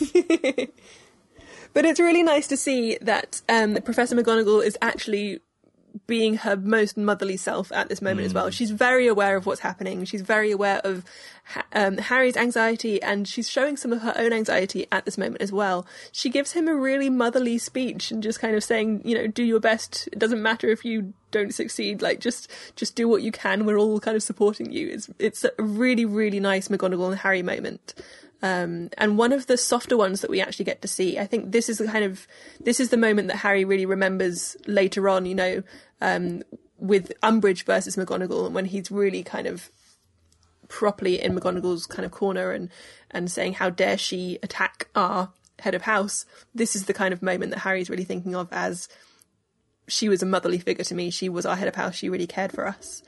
Um, McGonagall at her finest. There's a few times I think she straight up cries in the series over Harry, but yes, it's. I mean, you know, she saw this boy being put on a doorstep as a baby at a home that she was not comfortable with him being left at, and now like to basically be like. All that work and he's gonna get eaten by a dragon. Like that's I mean, and also she knew Lily and James. Like she knew they probably weren't wouldn't be okay with this. no. yeah, this Very true. I think McGonagall is constantly not okay with the things that Harry is being put put forth to do. So, because she's actually one of the, isn't she one of the strongest proponent, proponents for not having him participate in the tournament? Like, Yes. I think so. I think Very she, yeah, she, about it. she wants to cancel the whole thing. yeah, yeah, and like only Crouch, like only Cr- Barty Crouch and. Or not like the the and and the statement that the Goblet of Fire overrides anybody's wants for whatever reason that is. Yeah. um putting put kind of puts a kibosh on that. But yes, McGonagall's not McGonagall doesn't approve of any of this. So So McGonagall Yeah. should have raised Harry. I'm all for that. McGonagall should have been his adopted mother. Mm-hmm. yes, she's got a pretty good head on her shoulders. Definitely. um, she is, however, walking him over to the champion's tent, which does seem a little bit like a walk of doom. um, and the champion's tent is really one of the things that they change massively um, in the films. I mean, the key details are there. They still kind of go in. They still see everyone. Um, they still get the dragons and all of that kind of thing. But it's the real moment they change with Hermione, and it is one of the things that bugs me the most about Hermione's kind of representation in um, in Goblet of Fire in particular is that you know in the book we've just had you know we've we've been talking for an hour now that we've had all of this discussion of all of these things that Hermione was doing with Harry to prepare him for the task. She taught him the spell, she helped him, she stuck with him when Ron was gone, all of this kind of thing. But she is still quite practical. She's she's not as emotional about this thing. You know, she thinks that Harry's prepared. She thinks that Harry can do it. Yes, she's worried for him, but she's not just going to kind of sneak up the side of the tent and randomly jump through it to give him a hug when he's needs to be focused. And it's just a very very different Hermione that we see in the film. Um, and I don't really think it was necessary. I think Hermione's got so much more agency in the book to be her own person and to do her own thing. I think this is I don't know. like okay. So listeners, if you've you know listened to previous episodes about that talk about the Goblet of Fire movie, you will, know that it is one of my least favorite movies because it is a tonal mess. Um, in my in my opinion, hashtag in my opinion, but the, the always always that asterisk. But uh, I think all the things you said, Rosie, point to problems, tonal problems with the film and problems with how the characters are dealt with. And Hermione is one of those because, as you mentioned in the book, she has this training montage with Harry where she's like shown to at within her support. In the movie, um, she is still by Harry's side when Ron leaves, but it's it's boiled down to teenage pettiness because the scene that they get is the one by the lake where they're arguing with I'm each not other. an owl. Yes. that's that's what's left over. And and then to shortchange Hermione's support to make up for the fact that the Accio piece isn't there, they give her this scene instead to show that she's still that she's Homer- that she's Harry's emotional support in the moment. And which does nothing apart from try and encourage all the Harry Hermione shipping. yes, no, Like, and that it's just completely. and that is Kloves. Like Kloves has admitted that he liked Harry and Hermione as a pair, and that Yeah. and and you can see that in the writing. Plus, it's just wrong. the the setup is also there's a piece that's set up that doesn't go anywhere, which is that Hermione hugs Harry and then Rita gets a picture of it and puts it in her paper. And Right, I thought Yeah. that was going to be something more like the yes, fan letters and all that stuff coming in. Yes, we don't get exactly, and it and it is set up. It, it- it's set up for Which, that. yeah, and that does happen in the book, to be fair, Yes, doesn't it? But that's wh- and and that's why Mrs. Weasley turns against her. and that's what makes this the scene the way it's done in the movie so weird because they have Rita and they do the setup for that plot, but then that's pretty much the end of Rita's plot. Because they don't Yeah. do anything with her after that. I wonder if they filmed more of it, but it got t- cut for time. They very certainly may have. Um, but yeah, there, there's a lot of setup in that moment that just fails. The tone Doesn't work. in the scene also fails because they use it as a humorous moment where Dumbledore comes in and he's, "What are you doing here, Miss Granger?" Yeah, just, no. so oh dear. yeah, and, and well, and then you've got a lot here, Rosie, too. Of what we kind of touched on at the top of the episode about the what we're going into with the emotional piece and the anticipation and the build up, and yeah. the movie also ruins that. And Yeah, we get a, a very small kind of um, panning shot of, I think it's just Fleur pacing. Um, but yeah, the book describes Fleur being pale and clammy, Viktor being very surly. Um, Cedric manages a small smile, but is obviously very kind of feeling very sick. Um, and then it's Bagman who's there, fe- uh, being very obnoxious, wearing his old Quidditch robes, being being the light relief. And we don't get any of that in the film whatsoever. no, well, Well, we don't well, get yeah, Bagman at all, which I wish we No, did. it's just completely changed to Dumbledore. Well, and that's the problem. Is Um, 'cause, yeah, Bagman is Bagman's Bagman's lighthearted humor is like dissipated amongst multiple characters. So he's Yeah. he's put into Dumbledore and Crouch Senior. Well, can I also say with um, Bagman, and I've always had this weird little inkling that um, he was under Crouch's Imperius Curse. I have this weird thing that Bagman was playing. I know he had the whole like goblin owing them mm-hmm. money and stuff, but mm-hmm. mm. he's so in Harry's corner before all of that. And I'm just like, does he know? Is he part of this? Because we don't get any more from Bagman. yeah. I th- So I've, I've kind of put here: is he designed to kind of show a contrast to to Krum and Harry's fame? You know, um, what is, is is Bagman being you know the great Quidditch star, um, the celebrity host of the tournament, essentially meant to kind Right. of show Harry that you know this is a path that you could lead if you wanted to. You could become like Krum, you could become like Bagman, but perhaps you don't necessarily want that fame. I think as far as Blake Bagman's uh, like involvement in the greater scheme of things is that he is here to he's here to be a red herring.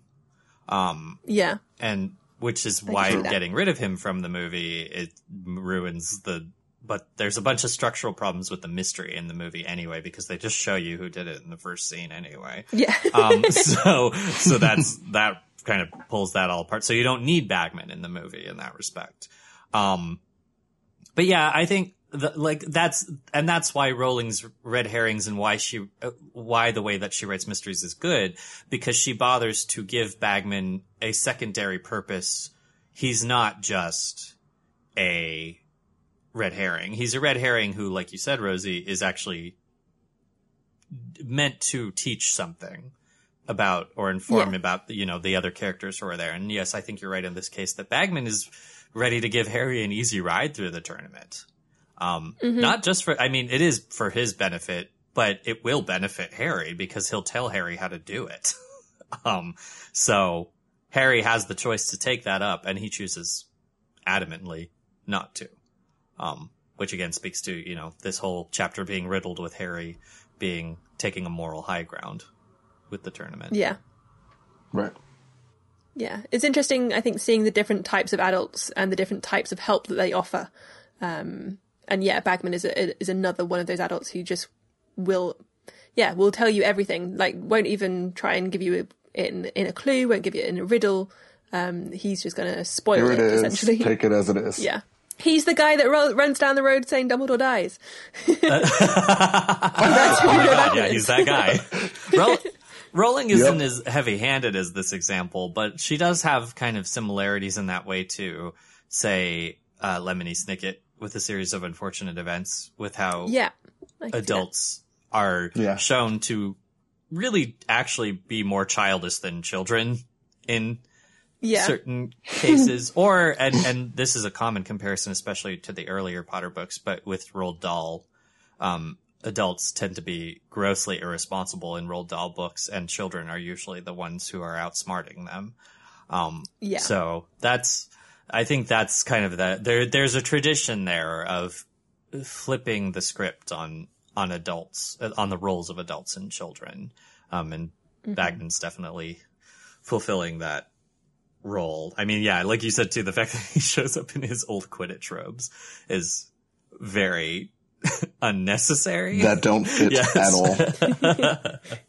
He's just yeah, he is he's um he's the celebrity host, isn't he? he he's nothing more than just trying to cash into who he used to be and will take any appearance possible as long as it gets him the paycheck. yeah, and I guess that that paycheck is still isn't big enough for him Yeah. for his debts. yeah. Oh dear.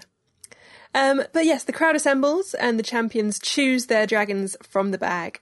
And I really want a tiny model dragon. Please, just, just, just tiny dragons. I want one, please. Pocket dragons. Are they alive? I'm shocked they don't sell like something small like that at the Wizarding World. They Like, do, that would be... but they're not real. Oh, That's the Oh, I was like, please tell me they move. I need to go back and grab oh, one. Yeah, a, a, a tiny, small, fixed plastic dragon is not quite the same as a living, breathing dragon. It's funny how they they they ran with those two in the movie because those dragons make another appearance in Half Blood Prince.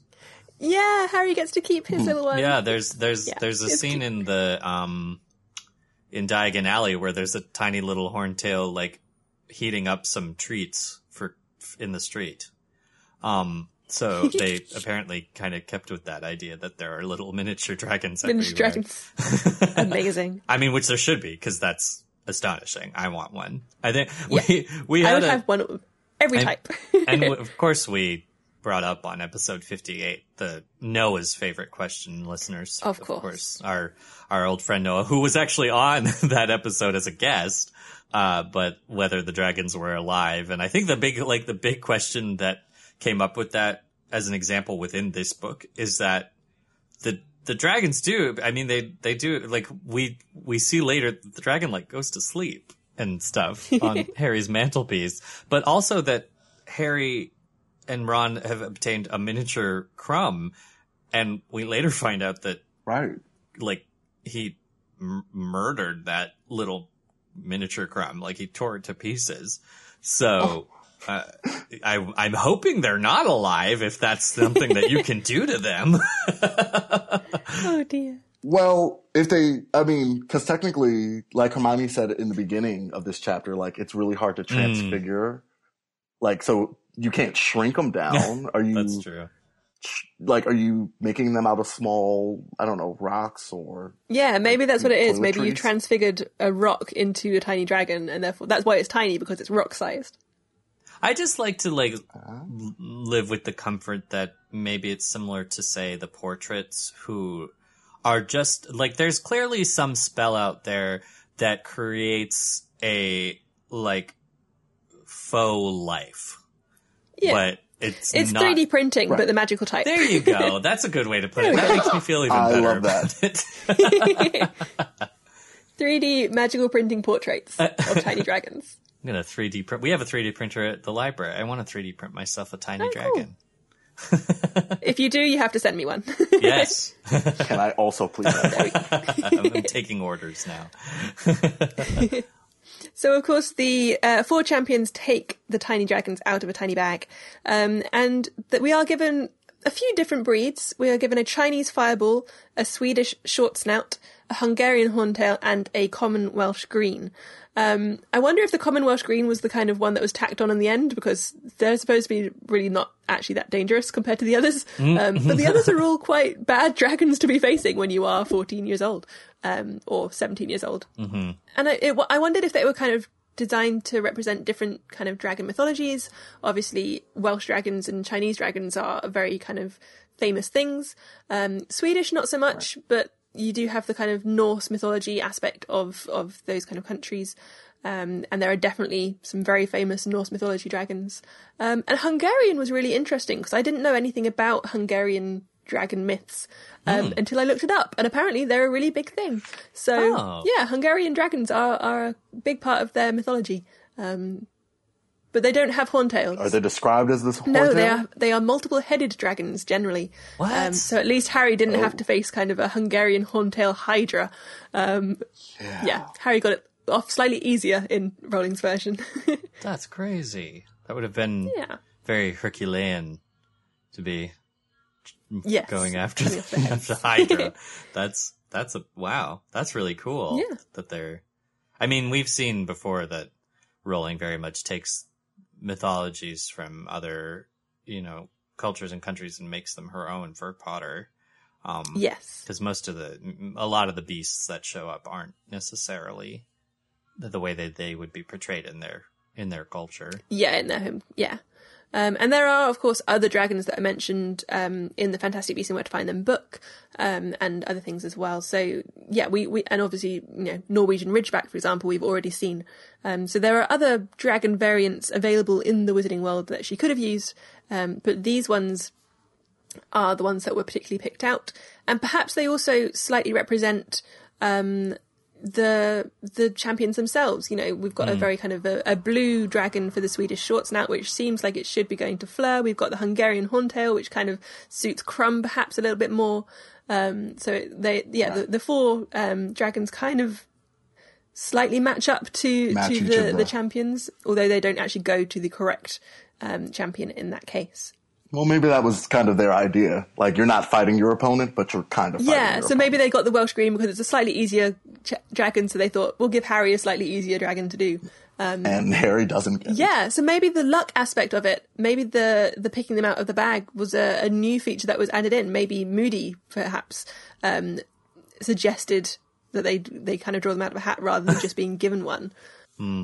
Because was it yeah was it just bad luck that Harry was left with that dragon, or was it designed? Do we think? Hmm, that's an interesting one Be- because if it was Moody who designed it, that seems anti to like and like eh, like not helpful to his cause because he's trying to get Harry through the tournament. This is true. Maybe it was Karkaroff Right. instead. Ah, Right, I would have assigned Harry the easiest of the four if that was the case. it was Very true, yeah. I just I feel like this may not have been a change, and that because they seem to be like really st- they like everybody seems to really be sticklers for tradition with the tournament. Um, and that even though Harry, like in in many cases, it just seems to be that Harry's muddling everything up for them.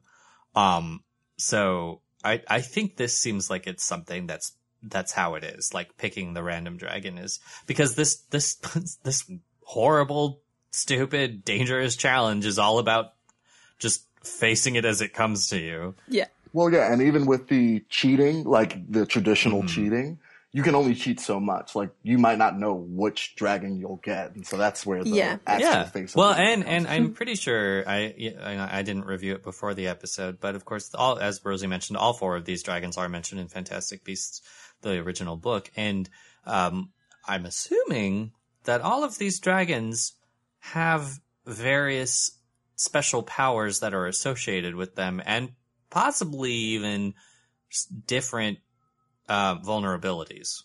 Um, Yeah, so um, Pottermore has a, a page which is everything you need to know about dragons, um, which is quite nice. um, that mention a few different things. So, for example, the Swedish short snout um, is a bluish grey dragon with silvery skin uh, that is apparently used to make protective gloves and shields. So, when we've got dragon hide gloves and things, um, potentially that's that's more Swedish short snout. So, imagine that it's got kind of very tough armor compared to some. So that probably Um, means that like that one is especially resistant to curses and spells. Yeah, I think so. Um, the of the Chinese fireball. Uh, the red beast is named for the mushroom-shaped flame that comes from its nostrils when angered. Hmm. Um, so that one in particular seems to be, yeah, particularly firepower compared to some. Yeah, that's the dragon so that I wish we'd different gotten more on. The Chinese fireball Yeah. sounds amazing, and It does. listeners, if you haven't, make sure and look up. You can find it through like one. You can find it actually through through um, a lot of the uh, concept art for for Harry Potter, but you can also find it through like merchandise. For example, the Noble Collection, which sells replicas of all four of the dragons, but you can see what the dragons were meant to look like, at least in the movie. They, of course, most of them don't conform to what's written in the books. Um, Yeah. but there are visual depictions of the fireball and the, sh- and the short snout and the Welsh green. Um, so you can get a sense of maybe a one vision of what they might have looked like. I've never really been a fan of how the dragons turned out in the movies because they all kind of look a little too weird for me. Um, they don't. They all to- look too similar. They don't. They don't look. Eh. Yeah, they don't have their enough. own exotic. Well, and they like, end up going for like a lot of the dragons in the movies. It's funny that we have one that's specifically called the Swedish short snout because that definitely implies that most dragons have long snouts, but a lot of the dragons in Harry Potter don't have long snouts. Yeah, little Um, snub nosed dragons. Yeah, we have a lot of those, and the and the Hungarian horntail turned out like the the visual of the Hungarian horntail in the movie, while pretty spectacular in its own right, is not what's described in the book. No. It's No, not at all. it's like got a very it's got a very short snout and it has horns all over its body, not just its tail. Um, so they kind of just went ahead and ignored the name of the dragon. Yeah. but but yeah, no, it, it definitely is supposed to look different than yeah. than that. Although I do appreciate that they tried to do some creature effects rather than just relying completely on CGI with On the dragons. CGI, yes. Um, yeah. Yeah, that's good. Um, to continue the emotional torture of the champions, though, however, um, once they are actually facing the dragons, once one one of the champions kind of goes off to go and battle one, the others have to sit there and listen to what is going on. They listen to the crowds kind of oohing and ahhing and screaming at the terrible things that they're seeing. Um, why? Why couldn't they just put a silencing charm on the tent? Um, it, it just seems all just another another factor to try and It's torture. torture. these poor children. Yep. yep. Yeah, this has definitely got to be emotionally scarring at the end of the. Whether you win, whether you lose the Triwizard tournament, there's probably some mental help you'll need afterwards. Yeah, PTSD aspect. And it good. leads into what you have here, Rosie, about how Rowling describes what Harry's going through in this moment. Yeah. Um, so she really describes it as a, a bodily experience of fear. She really describes all of the different sensations that he's feeling, but also an out of body disconnect. He he walks into that field and is describing it. It's very cinematic. Is describing it as if he's watching it happen rather than actually experiencing it himself. So it's a, quite an interesting. Um, it's it's a really interesting description to be able to achieve both of those kind of feelings at the same time. and very beneficial f- for us as readers to be able to see it through a cinematic lens thanks to Yeah. this view because then you do get a picture of the whole field rather than just from harry's point of view This Yeah. also kind of reminds me of the um, moment before Harry actually steps into the forest in the last book. Um, Yeah, It's kind of that similar like thing. Yeah, where he and I think she describes it as like everyone being a different or Harry. They're a different species to Harry before he goes out, and it's like that out of body eerie mirror to me. Yeah, she's really good at being able to kind of play with time and with um, the senses so that we can really kind of cut out. It's like, yeah, if you were watching a film and you're kind of watching your main character and all of this stuff is kind of happening in slow motion around them and the, the sound quality just kind of muffles out everything that's far away and you focus in on the breathing. It's that kind of thing, isn't it? Where, where the details become really, really focused um, and everything else is, is blurred. Um, and yeah, she she describes the task like it's a kind of an oversaturated dream. He picks out colors, he picks out motion, but he doesn't really um, tell us anything other than the detail of the dragon and himself. and that ends up pretty much lasting through the whole experience for him he can't hear anything that he can't properly hear anything bagman is saying he can't gauge what the audience is reacting to um and at some point like what's nice about that that we'll see once harry gets into the task is that that transforms from being the fear to actually being focused um Yeah, he manages to transfer that that to from from being in a daze to being attentive to only the task. yeah. Um, so Harry succeeds in, in summoning his firebolt after a kind of a temporary moment of doubt where he's cast a spell and he's not sure if it's worked or not. And there's a, a kind of episode 58 recall here. Um, This is the podcast question back when we did that for these episodes. Um, and I actually thought it was a great question because it, it's something that I guess we don't really, you know, think about a lot in Harry's case because he, a lot of his success, as he acknowledges in Order of the Phoenix, he had help with. But like, what if Harry had just played if if this had all gone down the way that it was theoretically supposed to, where nobody knew what to do, what was coming, what would Harry do? Like, would would he have? What would he Run have and done? hide. yeah. I mean, has he learned? He hasn't learned enough. Like, like they've said before. Like, I would think disillusionment charms, but he hasn't learned that yet. Like, I, I don't know. I think go the route of the troll in the dungeon. You know, try and um, make one of the one of the rocks float or something and throw it at the dragon. Mm. Like, yeah, there's there's not really much he could do at that moment. He would have to kind of very quickly assess the situation, see what he has on hand around him, remember he has a wand, and actually do something with it. That's unfortunate because the most powerful spell he knows, which is Expecto Patronum, is probably not effective in this particular situation. it might distract the dragon. You know, he might go for the shiny. Um, Look Shiny over here stag while I go that way. yeah, it could work. It could help maybe for a while. That's true. yeah, as a distraction, that would be. That's something like All he yeah, has to do is get the egg. yeah. We don't. We know pretty much anything else isn't. uh, He doesn't. His only other. Of course, Harry's learned Expelliarmus by that time, and that's not going to help him. Oh, yeah. Oh, dragon, drop those horns on your tail. yeah, I don't think. I don't think there's much he. And can I just Okay. ask if Harry knows the summoning charm now? Why didn't he just summon the egg to him? Very true. It's I always guess, been a I guess question of there's mine. probably some kind of anti-charming thing on the egg itself. You have to actually go and physically get it. But Ah. yeah, could have tried it at least. I feel like that. Yeah, that's the assumed thing without actually saying that that's the thing. Yeah. Um, cause yeah, that does seem like a logical solution. I learned this spell for nothing. I, well, I, we talked about, there, there was talk about this too. Like, was this technically, I mean, it must have been because nobody said anything, but was this fair? That, I call it cheating. I, I mean, it's the one way it like Harry has to do it, but I don't think so because you're not just using a wand. Well, and that yeah, that seems to be uh, the goal of the of this tournament, of especially of this one, is to really focus almost strictly on your spell uh, your spell work prowess. Right. And yes, summoning the broom from your Gryffindor tower room is impressive, I suppose, to some degree. Technically, too, the other thinking piece of thinking there that I realized was that Harry could have brought it closer. Like he could have just put the broom. Yeah, he could have stashed it Hermione somewhere. had it in the stand. Yeah, yeah, he could just be like Hermione, bring the broom. I'll just summon it from you. And you know, if people out, you know, people ask, just tell them not to ask questions.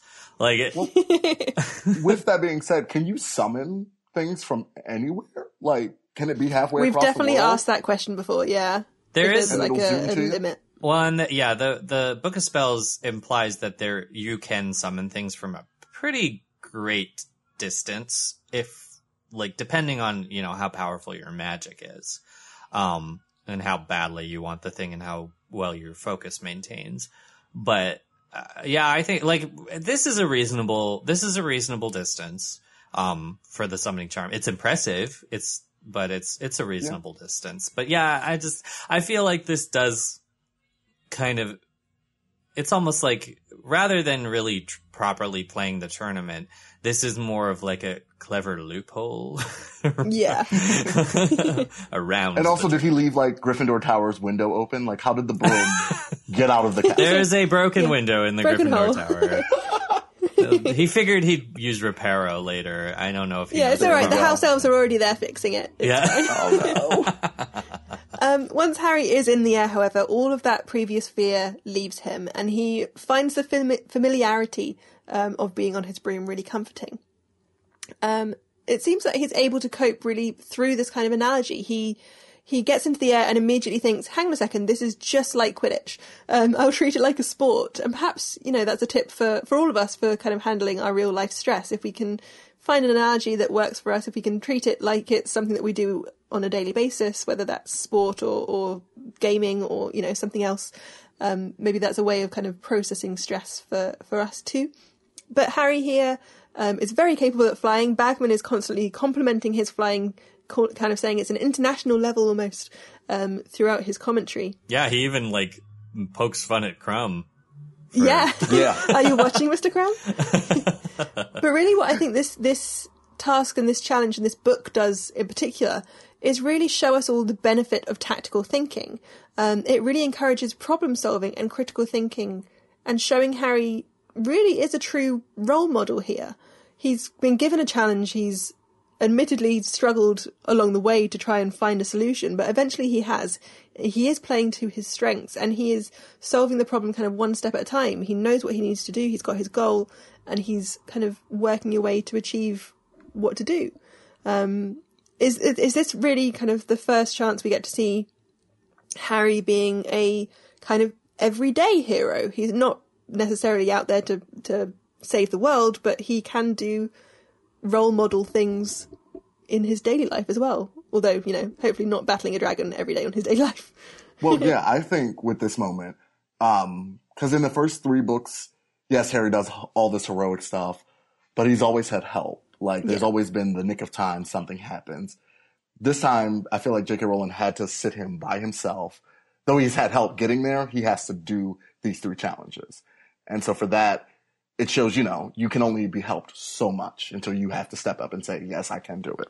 Yeah. I I think that actually that the closest that Harry does get into these moments in previous books is his Quidditch matches. Yeah. Um, Mm. And there is a there is an element of heroism that's put into the Quidditch infused in the Quidditch matches because of the need for Gryffindor to win because of that desperation that they haven't won in so many years, um, and also the ways that Harry either spectacularly wins a match or spectacularly loses a match. Like when even when he loses, he does it in a really like theatrical way. Um, Yeah, like, you fall oh, off your broom, it's fine. Yes, yeah, right. Like, you, yeah, you fell, you plummeted hundreds of feet to the ground, so you lost, but you did it in a way where everybody was paying attention to you. Um, like nobody even noticed Cedric catch the snitch. Um, so yeah, I think, I, I think in that way, and, and it comes from the fact that Harry, regardless of it, whether he's doing something heroic or everyday, everything to the public that he does is heroic because of who he is. Um, Right. So he can never really get out of that limelight. It's this is one of those funny moments to me too, especially what you were saying, Rosie, with how he talks about how he natural he just feels that he's in his natural home on a broom and he feels comfortable and it's very similar to the um moment when he first flies on a broom in Sorcerer's Stone. Um Yeah. and Oh, yeah. and he feels very at home on the broom and he's kind of I like to think of that. both of those moments. Um, we know that in in the letter that he finds from Lily, we know that Sirius has given like toddler Harry a tiny little broom, and ha- like mm. toddler Harry is flying around. So I wonder if both of those moments, the the kind of the philosopher, philosopher's sorcerer's stone moment where he's on the broom for the first time ish, and and this moment is like he feels at home on a broom because he has been doing it. It's the one thing, one magical did. aspect of his childhood that he actually did, and he got to do it with his parents, and it feels I love nice and safe I and homely. Yeah, that there's there's a, a subconscious level of comfort. That Yeah, even if he. Mm-hmm. doesn't personally remember it, he did have that experience, and it is somewhere there. and it's another connection to his dad because we know that while his Yeah. dad wasn't a seeker, he was a chaser. Um, that he, you know, his dad had also had that inherent ability to fly, um, and was good on a broom. So there's there's that connection there as well. But it, it, it is funny when you you know think to, towards the future and the fact that Harry Harry's prowess at Quidditch, like despite that, and and having seen a professional international level Quidditch match. He never considers Quidditch as a career Yeah. no. his wife goes into Quidditch Yeah. as a career, and he never considers it. Like he never even thinks about Quidditch as something that he would follow uh, or do professionally. And I was I, like, just as much as I think it's fascinating that he doesn't go into teaching Defense Against the Dark Arts as Which at should have. Hogwarts, which also seemed like a natural fit for him. Yeah. Um, this is another piece that's a natural fit versus really honestly when he's like, I want to be an Auror. And I'm like, why on earth do you want to do that? Yeah. like, that, that sounds awful. You deserve a break, Harry. Yeah. like these, these both sound like much better viable careers for you that you would get more enjoyment from, honestly, than being Yeah. an Auror. But you know, that's fine to each their own. Good for you, Harry. Well, can I also say that in this moment, he kind of does this, like he is also showing his like care of magical creatures because he's watching this animal Mm. like follow him and follow his movements. And I totally forgot this because sadly the movie had that moment of like the dragon flying after him, but like the fact that the dragon is like he's snake charming it in a weird way. I think that's why the movie changes it because the tactical solution is probably just not as exciting on screen. Like honestly, that's something that I always get surprised at by this chapter is the the actual fighting of the dragon is really short. So short. Yeah. it's just flying past it, really. yeah, he just kind of flies around it and then g- he gets the egg. So, and there's a few like the dragon spurts fire like twice, and that's yeah. that's it. Yeah, that would that wouldn't make for a very good scene on film, honestly. But I think that's also really kind of telling is that you can build up these problems to be as big as you make them in your head and Mm. as terrifying and as threatening and as frightening as they can be. And then really once you're actually there and you can get into it and you are you know what you're doing, you can solve it in a couple of minutes. yeah, no, that's true. There's yeah, there's there's a lesson being taught there about about that for Harry, which he does not take to heart, and he continues to ignore all of his Triwizard stuff anyway. Yep. And Harry is actually the fastest to get his egg, um, which considering, you know, that he's, he's up against three other students who are, you know, older, more prepared, who are being helped by their teachers more than he was, you know, how did he manage to actually do better than the other students? Is he really just that great at flying that he could just fly past a dragon really easily? Or was there something else happening? Or is he just Harry Potter? he cheated. well, yeah, he cheated. Cheated, he cheated, he cheated. Like the other thing, It's like, part of the tournament, so it's I'm, fine. I'm assuming that if Krum had used a broom, he probably would have done better than Harry. Um, Yeah, probably. because Yeah, I that's agree. Krum's talent. Like that's also like Krum is Krum. Like Harry even acknowledges that Krum is leaps and bounds ahead of him on on a broom. Yeah. Is anyone else upset that we never really get to see Harry versus Krum flying? Like we should have I seen. would love there should have been some kind of one-on-one Quidditch match or something. Yes, that sounds like it would have been amazing. Well, also each of the students have like this like tactical way, and I think we discuss it later on, like the way they handle it. Harry just kind of went forward, like heads on. I'm just going for it. yeah. Well, and there's the other piece of you know trying to add comfort into bringing life to things because Cedric brings a rock to life and turns it into a dog, and like that's that doesn't seem very nice. like, granted, he is Cedric's like you know truly under the under that pressure, um, even more so than Harry because I don't think the other. I it seems to me that the other champions didn't take to heart what the advice that Moody gave to Harry of playing Yeah. your strengths. Like the other champions did just put on almost kind of put on a show of spellcasting that nec- Yeah. that wasn't necessarily their their strength. It was kind of just a survival tactic. And maybe it's partly Harry's foolhardiness as well. Like he probably could have like used a bit more tactical advantage here. He could have gone and hidden. He could have flown around some rocks a bit more. But no, he just went gung ho straight into it, Mm-hmm. just ignoring the danger at that stage. and what did do we know? Did we? I think Ron says it, but what did Fleur do? Some kind of charm to put it to sleep, lull it to yeah, sleep. it doesn't really um doesn't really say it's some kind right. of charm. She tried to. Put I it would to assume sleep, that but it was part- It set her on fire. Yeah. so I've always kind of associated that with her kind of Veela heritage, is Mm. that maybe she was trying to use like the Veela charm like we saw in, in the Quidditch World Cup oh, was it a male on dragon? the dragon.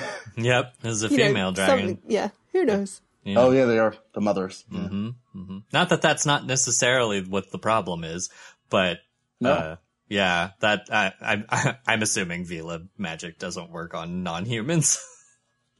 Probably not. Which is why she didn't manage to succeed. yeah, poor Fleur. But as you've just mentioned, it is Ron who tells Harry what happened in her match, and that's because as Harry kind of leaves the stage, leaves the stadium, um, and and goes towards Madame um, Pomfrey to get kind of checked over, make sure he's okay. Ron finally runs up and says that he believes Harry all the si- all the time. Um, he puts his ego aside in the face of danger, which is quite Yay. nice. Um, and Harry finally forgives him, and Hermione cries because boys. See, and this that's Um, the other when that ties back to Rosie into your question about Hermione in the movie. I think Hermione's moment is tran- her crying moment is transposed to before the tournament. Um, Instead of after Yeah. it. because that emotional level that she's at there matches the emotional level she's supposed to have here. And yeah, because in the movie she deadpans this, um, and she's just kind of like Incredulous. Yeah. Yes, yes, but but in the in the book, yes, she she has a whole crying fit and runs off. Um, Yeah. because she's overcome with emotion, and Ron and her Ron and Harry are just like, wow, she's What's going on? off her rocker. Like, Yeah. yeah, I do. And I think that really does tell us more about Hermione's character. characters. Like, and because she's done the training and everything with Harry beforehand, she has total trust that Harry will be able to achieve it. yes, Um, yes. it's, yes, it's still dangerous, and yes, she's still worried for him, but she believes that he can do it and, and is trying to help him believe himself that he can do it. Whereas here, you know, it, sh friendship is such a major thing for Hermione. She struggles with it so much. And that when she finally sees two boys who have had this major falling out finally reconnect and allow them both to be her friends again, Mm-hmm. that is what's really important to her, and that's what makes her emotional. what were you And going that's to just say, so much more realistic. Aaron? What Oh, were well, I was just gonna say with um, Ron, I Uh-huh. love that the two moments that they their friendship is destroyed or you know on hold between this and like book seven when Ron leaves and comes back. It takes like a dragon or defeating a Horcrux for them to become friends again. like it's after the fact that the sheer danger is over, and you're like, oh yeah, well we're still cool. It's great. Yeah, that one. This is this uh, this this piece is a microcosm and a lead up to what's going to happen in Deathly Hallows. right. Yeah. Um, and it is encouraging to know, and maybe a comfort for as you were reading Deathly Hallows the first time to know that Ron will come back because you had an example before in Goblet where he abandoned Harry, Yeah. um, Right. out of pride and out of ego. And it's a bit of an example of how Ron grows up a bit more between this book and that book. Because yes, he still walks off, but Ron himself admits that as soon as he did, he wanted to go back and he tried to find them and, and has been kind of tracking them ever since in book seven. Whereas here, he really does let it sit. Um, Yes. And it really does take a dragon to get them back together again. Yeah. So yeah, he's he's matured a bit between these two books. Yeah, you feel you feel in Deathly Hallows that Ron pays his penance for his actions. Um, Yeah. he Very much so. Yes. he does his dues and he earns his way back into the group. Um, and uh, that his reasoning for become for doing what he does in Hallows is a more complicated adult reason for Yes, it's not- absolutely. It's, it's, not more based on romance than anything else. yes, it's not it's not completely petty because he does have a f- valid concern and understanding of like that Harry and Hermione are on a particular intellectual level that he is not. He's not. Yeah. Um and he sees that They're actually both on similar reasons, aren't they? Because I mean, essentially, when um, Ron leaves later on, it's the locket playing on his ego and playing on Mm. his fear of being the spare, being the one that's not as good as Harry. Yeah. And for this reason, in this book, he leaves because he's worried that Harry's trying to get all of this glory for himself, and again is is kind of ignoring Ron and putting him on the backside, and and um, didn't tell him, didn't let him have his own chance for glory. Yeah. So yeah, both both times it's based on ego, but here um, it's it's more of a sense of betrayal. Um, Yeah, out out of pettiness and out of glory and out of not really understanding what the tournament would be. right. um, whereas later on, it, it, it's more kind of deep seated personality, ego problems. It does say something about this tournament, doesn't it? That, uh, as you guys said before, Ron, who has been raised in this environment from birth, yeah, is like, this is crazy. Like, it is funny that Ron, who has been raised with the insanity of the wizarding world, generally and generally, whose brothers work with dragons. yes, is Right. generally the one who acknowledges that things are like unacceptable at Hogwarts. Like when when things this is go, when- beyond normal. yeah, that that is not that is not how normal life should be. Yeah. um, Harry is then given his scores. He gets an 8 out of 10, 9 out of 10, 9 out of 10, 10 out of 10, for which he complains that Bagman shouldn't have given him a perfect score. and then a 4 out of 10 from Karkaroff, which is just ridiculous. You know, how anyone could say that it was 4 out of 10 when he managed to get his egg the fastest. And yeah, Karkaroff thinks he was cheating too. But It's biased just- Karkaroff is biased. This is something I brought up on episode 58 and something I really don't understand. Why are the headmasters judges? They should Yeah. they should They not all be biased. judges. Yes, they're all biased theoretically. Like the only one who I think is playing fairly, of course, is Dumbledore. Um, Well, and I think Madame Maxime gave him a good score. yeah, she's she's. I mean, she's still cheating, but she's playing Yes. fair. She's playing a little more fairly. But yeah, like who, who they've they've got other representatives who aren't headmasters. So why don't they just have them judge the tournament? It's very heavily skewed towards the Brits as well. Like, Yes. you've got two two guest foreign schools, but only two foreign judges compared to the others. Yeah, Right, there should be one delegation from each. I mean, this is a, a kind of an, a, more of like an unspoken commentary, but uh, I actually, this is one of the reasons I really like Goblet of Fire, um, is, uh, on top of the fact that it's a really well layered mystery that kind of breaks the mold from the previous Potter books. Um, Yeah. but also because it's a really, it, she basically did a wizard's version of the Olympics. And Yes. yes. it and not only did she carry over the kind of the grandioseness of and, and spectacle of the Olympics and the danger of the Olympics, she carried over the politics of the Olympics. Um, Yeah. which is Okay, my of- brain has now just gone I Victor right. Well, yeah, it's, instead of I it's Tonya. right. I yeah, to- totally, totally. It's it is that piece where you have um you have all this behind the scenes drama, and I mean, listeners, if you if you look into you know the IOC, the International Olympics Committee, there's some just insane politics that go on with the Olympics every year. Um, and you know, you know, from doping scandals to uh, you know countries who are how how countries are let in and who's permitted to play and the and the relationships between the countries while they are there at the Olympics. Um, you know, of course, we had the, the the last Olympics. The fact that North Korea participated was a huge hoopla oh, yeah. um, because they had never come out of their shell before to do that. Um, and then of course they were right there with South Korea. And, and so there, there are all of these just fascinating politics at play.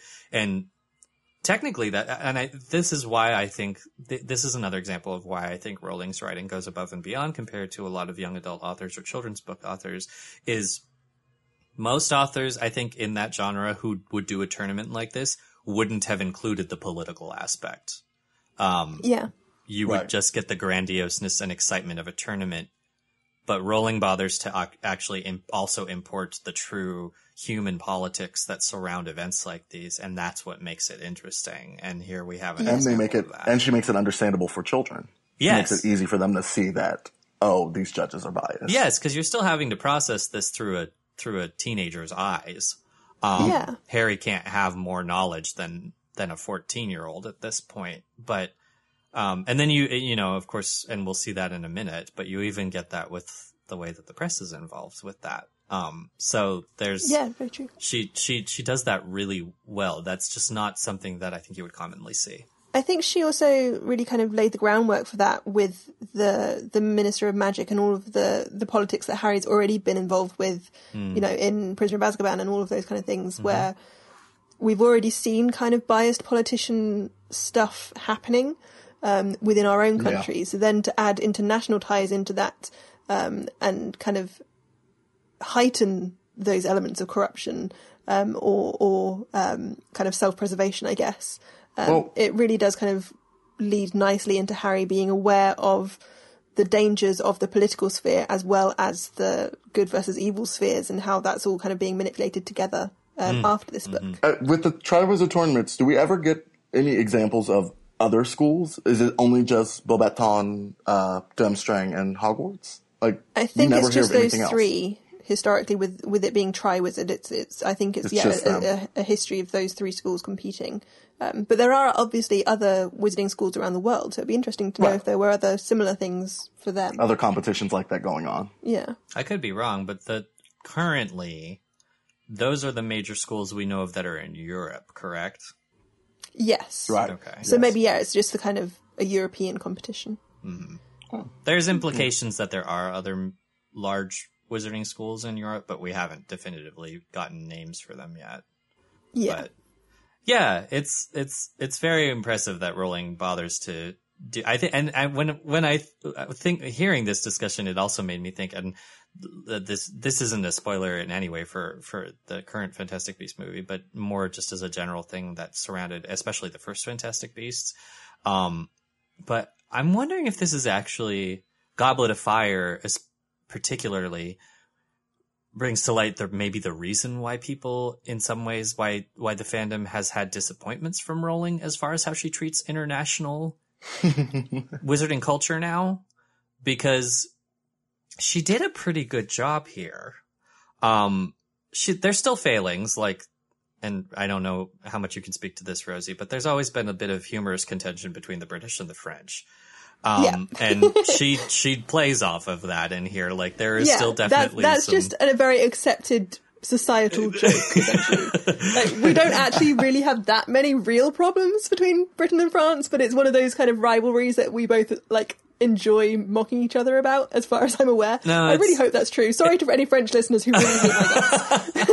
no, I mean that's definitely. I mean, uh, probably the closest thing we have to that in the U.S. is how our relationship with Canada, which is ironic because they Yeah, also exactly. speak It's French. the little brother thing. Um, but that I I think there there's a yeah there's like some friendly ribbing going on, and Rowling definitely plays into some of those stereotypes about the French in Yeah. the book. Yeah. Um, but overall, I think the tantalizing tastes she gives for politics in other countries in the wizarding world through this is good. And it gives us just a light sense of what might be going on in the other countries. And it's, I think, in many ways, what made us interested about the opening up of this world to other Yeah. countries. I think the the problem with it then going into Fantastic Beasts Mm-hmm. is the time period shift Mm. because obviously this is this is a snapshot of culture and ribbing and everything that's happening at the moment or you know in the 90s or whatever um, with with these European countries who are experiencing peacetime. However, by setting Fantastic Beasts in the 20s, in the 30s, you know, During in between the, war. world wars or in that First World War kind of time period, there is so much tension with international relationships. Um, and obviously, we, we've discussed several times before about the Grindelwald um, storyline and how it um, ties into the First World War. No spoilers or anything, but I know that there is a lot of discussion about that going on with whatever happens in that film that's just been released. I haven't seen it yet, so I can't comment. Um, but Uh, don't worry, I haven't either. yeah, but but I mean those those hints that that um, that storyline will reflect the First World War and the rise of fascism and all of that kind of thing. Those have always existed, and they existed in the Harry Potter series as well. So we can't really say, "Oh, this shouldn't be happening in the Fantastic Beasts series," because we we kind of knew that that parallel was already there. Um, but yeah, by setting it in that earlier time period, those international relationships are going to be a lot more fractured. They're going to be a lot more tense. Um, and for for magic to be treated in a very different way in the states um, does make some some sense potentially um, in terms of different time periods, different culture, etc. Oh yeah, well, We, we do need to remember that the 1920s was very very different Yes. um, than than how we live today. And yeah, those those world wars really did have a major effect on society, and we're living in a very very uh, a very positive and free time at the moment. Right. There, obviously, there are some political tensions and things that are changing that. Sadly, um, we need to remember the benefits that we lived and, and grew up with. Um, you know, I'm I'm speaking from it's been a it's been a really tough Brexit week here. yes, we've heard. But yeah, there, there's a lot going on. Um, There's, but, there's, yeah, there's the- a lot the of shared shared to- empathy between the Yeah. citizens of the U.S. and the UK right now. it's a crazy world. Um, but yeah, we, we can learn a lot from from this kind of relationship and, and the benefits that it has. Yeah, Right. I think more like I, I, like what I was thinking more in terms of as far as how uh, the, you know where I'm maybe reciting disappointment is when we think about how Rowling handled, say, the Native American storyline. Um, Yeah. and on Pottermore, or as she, as she has, or or you know, even like people were disappointed with Mahoutokoro from Japan, and um, you, you know, Castelobruxo from from uh South America. There were disappointments. Um, But I kind of also feel like, like we said earlier with the um, dragons, like how she takes the mythology and she gives it her own lens in that way. Yeah. Like, I, I understand it's messing with people's culture, but she's not doing anything. It, it's, you know what I mean? It's not a weird. It's not a bad representation of it. Yeah, we're living in a time period that's very, um, you know, tensions are heightened in terms of cultural appropriation and also representation. Yeah. We're we're at this weird kind of crossing roads where we're saying we want to see more of these characters, Right. but you have to put them in exactly perfectly, and you can't mess with them in Touch, any way, yeah. and you can't make them your own. So it's it's very difficult um, to achieve that. I think. the issue that Rowling is coming upon is what she did well here in Goblet of Fire is that she didn't really go into too much detail. Because Rowling, I Yeah. think, for a long Right. time, especially during the Harry Potter series, knew the value of leaving things open to the reader's imagination. But because her her hand has been forced in a lot of ways by other entities, it's been unfortunate because she is being forced to cross into territory that she doesn't have knowledge of. And because Yeah. she, I think, is also pressed for time, she also doesn't have the ability to explore. And maybe, you know, I can't, I, I probably shouldn't take all the blame off of her because there probably is some blame on her part. um, and she does have to take some responsibility for that. But there are also elements where she, you, you know, the, the research that she needs to do to properly incorporate these cultural aspects or myth, even mythological aspects Of course. isn't, isn't up to its potential the way that it was here in Goblet of Fire. Yeah, and there's so Yeah. much more potential to explore things in a long form novel than there are Yes. in a screenplay or oh, in, a, yeah. in a Absolutely. Pottermore post, you know? Yes. So we have to remember at the end of the day, she is a, a writer, and if she was allowed to be writing them The way as she books, I do feel yeah. she would do a better job. Oh yeah, absolutely. I think that's kind of almost like as much of a like if if not a kind of admonishing of Rowling, more so an admonishing of the fandom in that Yeah. when you ask for this kind of stuff and you ask for it in, You have to in a capitalist Take it as system, it is. yes, you're gonna probably suffer for quality Yeah. for that reason. And I'm just wondering, like, it's just kind of hitting me now that realization that Goblet of Fire might actually be a big reason for why we feel this way. Um, because she succeeded, I think, in most aspects in Goblet of Fire versus Yeah. the other books. Um, Yeah. This is actually my favorite book because of that. I yeah, love it. Yeah, yeah. It has a lot of that fun. That just that this is the first time that the wizarding world opens up beyond Britain uh, extensively, and it's exciting. Um, Yes. Very much so. So yeah, of course you want to know more, but Harry, however, is not necessarily interested in the politics of it all. Um, and to him, he's really just happy that Ron's feeling indignation for him um, at these scores. You know, he's he's happy to get his friend back, and that's actually another thing I really like about this book is that yes, it broadens itself out. It really introduces ourselves to the massive political structure of the wizarding world and the fact that it is a wizarding world. But at the end of the day, this is still a story about school kids at school and the friendships they face and the struggles they have. Um, and yeah, Harry succeeded in kind of getting the school to support him now. And he, this is the moment where he really does become a school champion. He's not just the other one who managed to trick his way into the tournament. People really support him. Um, and I like Well, that. yeah. I mean, after going up against a dragon, Yeah. who wouldn't? Only the Slytherins will say, nah, it's not that. well, yeah. they're secretly impressed. They just won't say They it out are. loud. Uh, and they should be impressed as well because Harry and Krum are technically now tied after this first task. Um, and Bagman, Bagman, Bagman um, explains um, that the second task clue is in the egg and that they need to kind of work that out to themselves. And to close the chapter, we get a lovely little snapshot of sassy Harry. He's just succeeded. He's got all of that adrenaline running through him, I and he's it. feeling on top of the world. And so when Rita asks him for a quick word, he says, "Sure, I'll give you a word. Goodbye." it's great. I love it.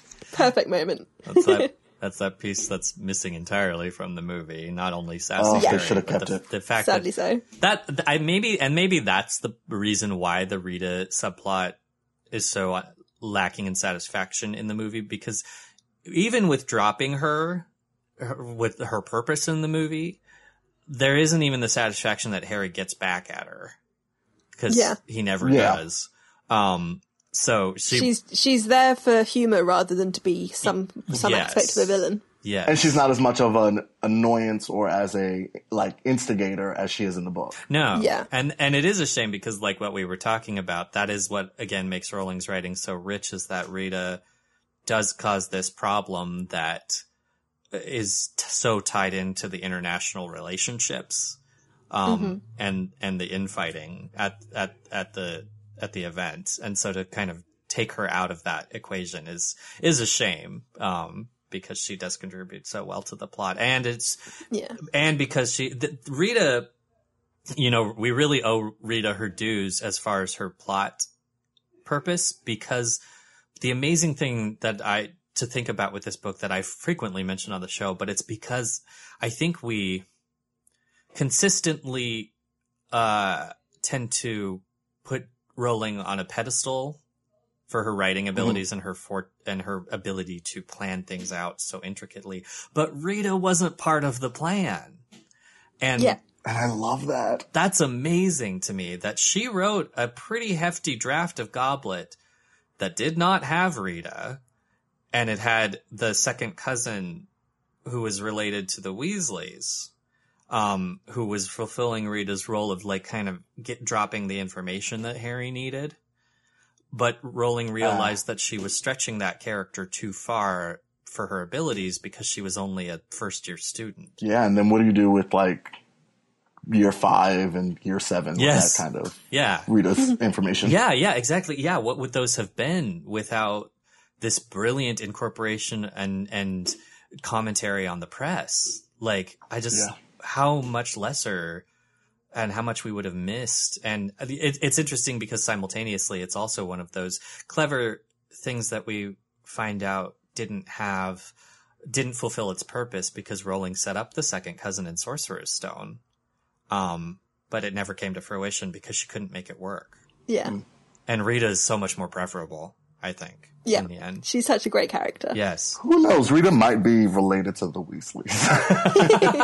Everybody does have a close close relation here in the yeah. the wizarding world. But yeah, it's just it just I think we we get so used now to, you know, so much of the fandom calls Joe Queen and they they just say you know, we we're so used to especially with Fantastic Beasts where on the press circuit she constantly and in some cases I'm I question whether she is being told to say that she had all of this in her head. You know, every single Yeah. thing we find, like literally every time we reveal something about new, the new Fantastic Beasts, she comes out on a press tour and says, I thought about this 20 years ago. And I'm like, that's not possible. like, and, and, and, and with Rita, it's a good reminder that while Rowling is an extremely gifted writer, she still faced the challenges that all writers faced. Yes, very much so. And that made her story all the much better for it because she wrote this, she wrote this whole draft of Goblet of Fire, realized it was really bad, had a kind of a de- depressive breakdown, and then managed to break through that. And to me, that's a way better story than saying, I had this all in my head 20 years ago. Yeah. And to the fact that she was willing to kill or well to get rid of a complete character and have to create a new one to Yes. make it work. It just yeah. yeah that's that's an astonishing that's that to me is a more astonishing ability um so i have to say too before we wrap up because i just realized it was it, it would it's kind of funny to mention especially now that we've gone past like you know we've had this play out for so long and and um it's you know the canon the canon is questionable in this instance but i suppose the, the albus and scorpius are here and Albus and Scorpius are there again, and Hermione and Ron as adults in another universe are here. like it's apparently The less They're said about that, the better. just something to uh, keep in mind if that's what if that's what how you want to read it. but um, of course, uh, we want to thank Aaron. Aaron, you were a great guest. Thank you so much for joining us on this episode. Thank you guys for having me. we hope you enjoyed it. Very much so. Good. Yeah, you got it. You got a good one. You got dragons. Yes. Yeah. Can't be dragons. Unless you're Harry. And uh, listeners, just like Aaron, if you would like to be on the show, we have ways for you to do that. And we have some very exciting topics coming up, which you can see on our website. And our next topic will be one that you guys have been asking for a lot, and then we've been really eager to do. It's Luna Lovegood. Woohoo! Yeah. But- She's so good. Yes. gonna good. She is so she is she's love good.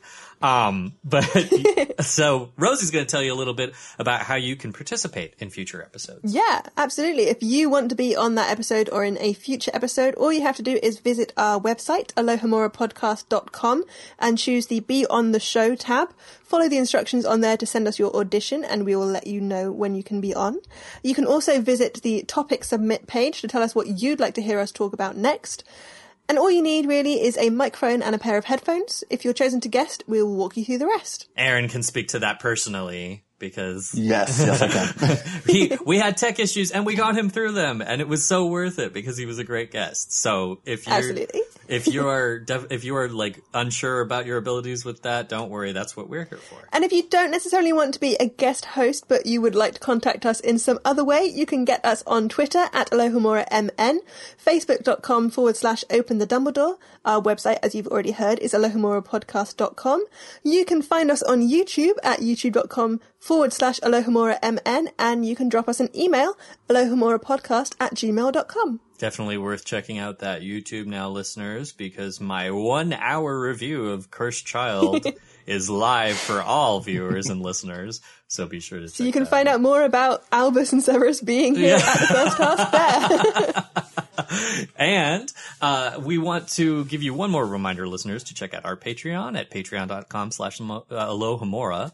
And thanks again to Margot L. Robinson, our sponsor for this episode, and to all of our Patreon sponsors. Again, as a reminder, you can sponsor us for as low as $1 a month. Be sure to check out our higher tiers for access to Dumbledore's Office, episode sponsoring, decals, chapter readings with me, and vintage Alohomora t-shirts. And as a additional reminder, because it's our exciting new feature, um, from Pandora, they do have a new podcasting system where they can help you choose podcasts that you might enjoy. And Alohomora will be featured on this new Pandora podcasting service launching in December. And as again, as a reminder, you can visit uh, that for sign up at pandorapodcastbeta.splashthat.com and you can sign up for early access and find us there because if you like us on that Pandora, then it's going to suggest other Harry Potter podcasts for you. So that's a great way to expand your podcasting library.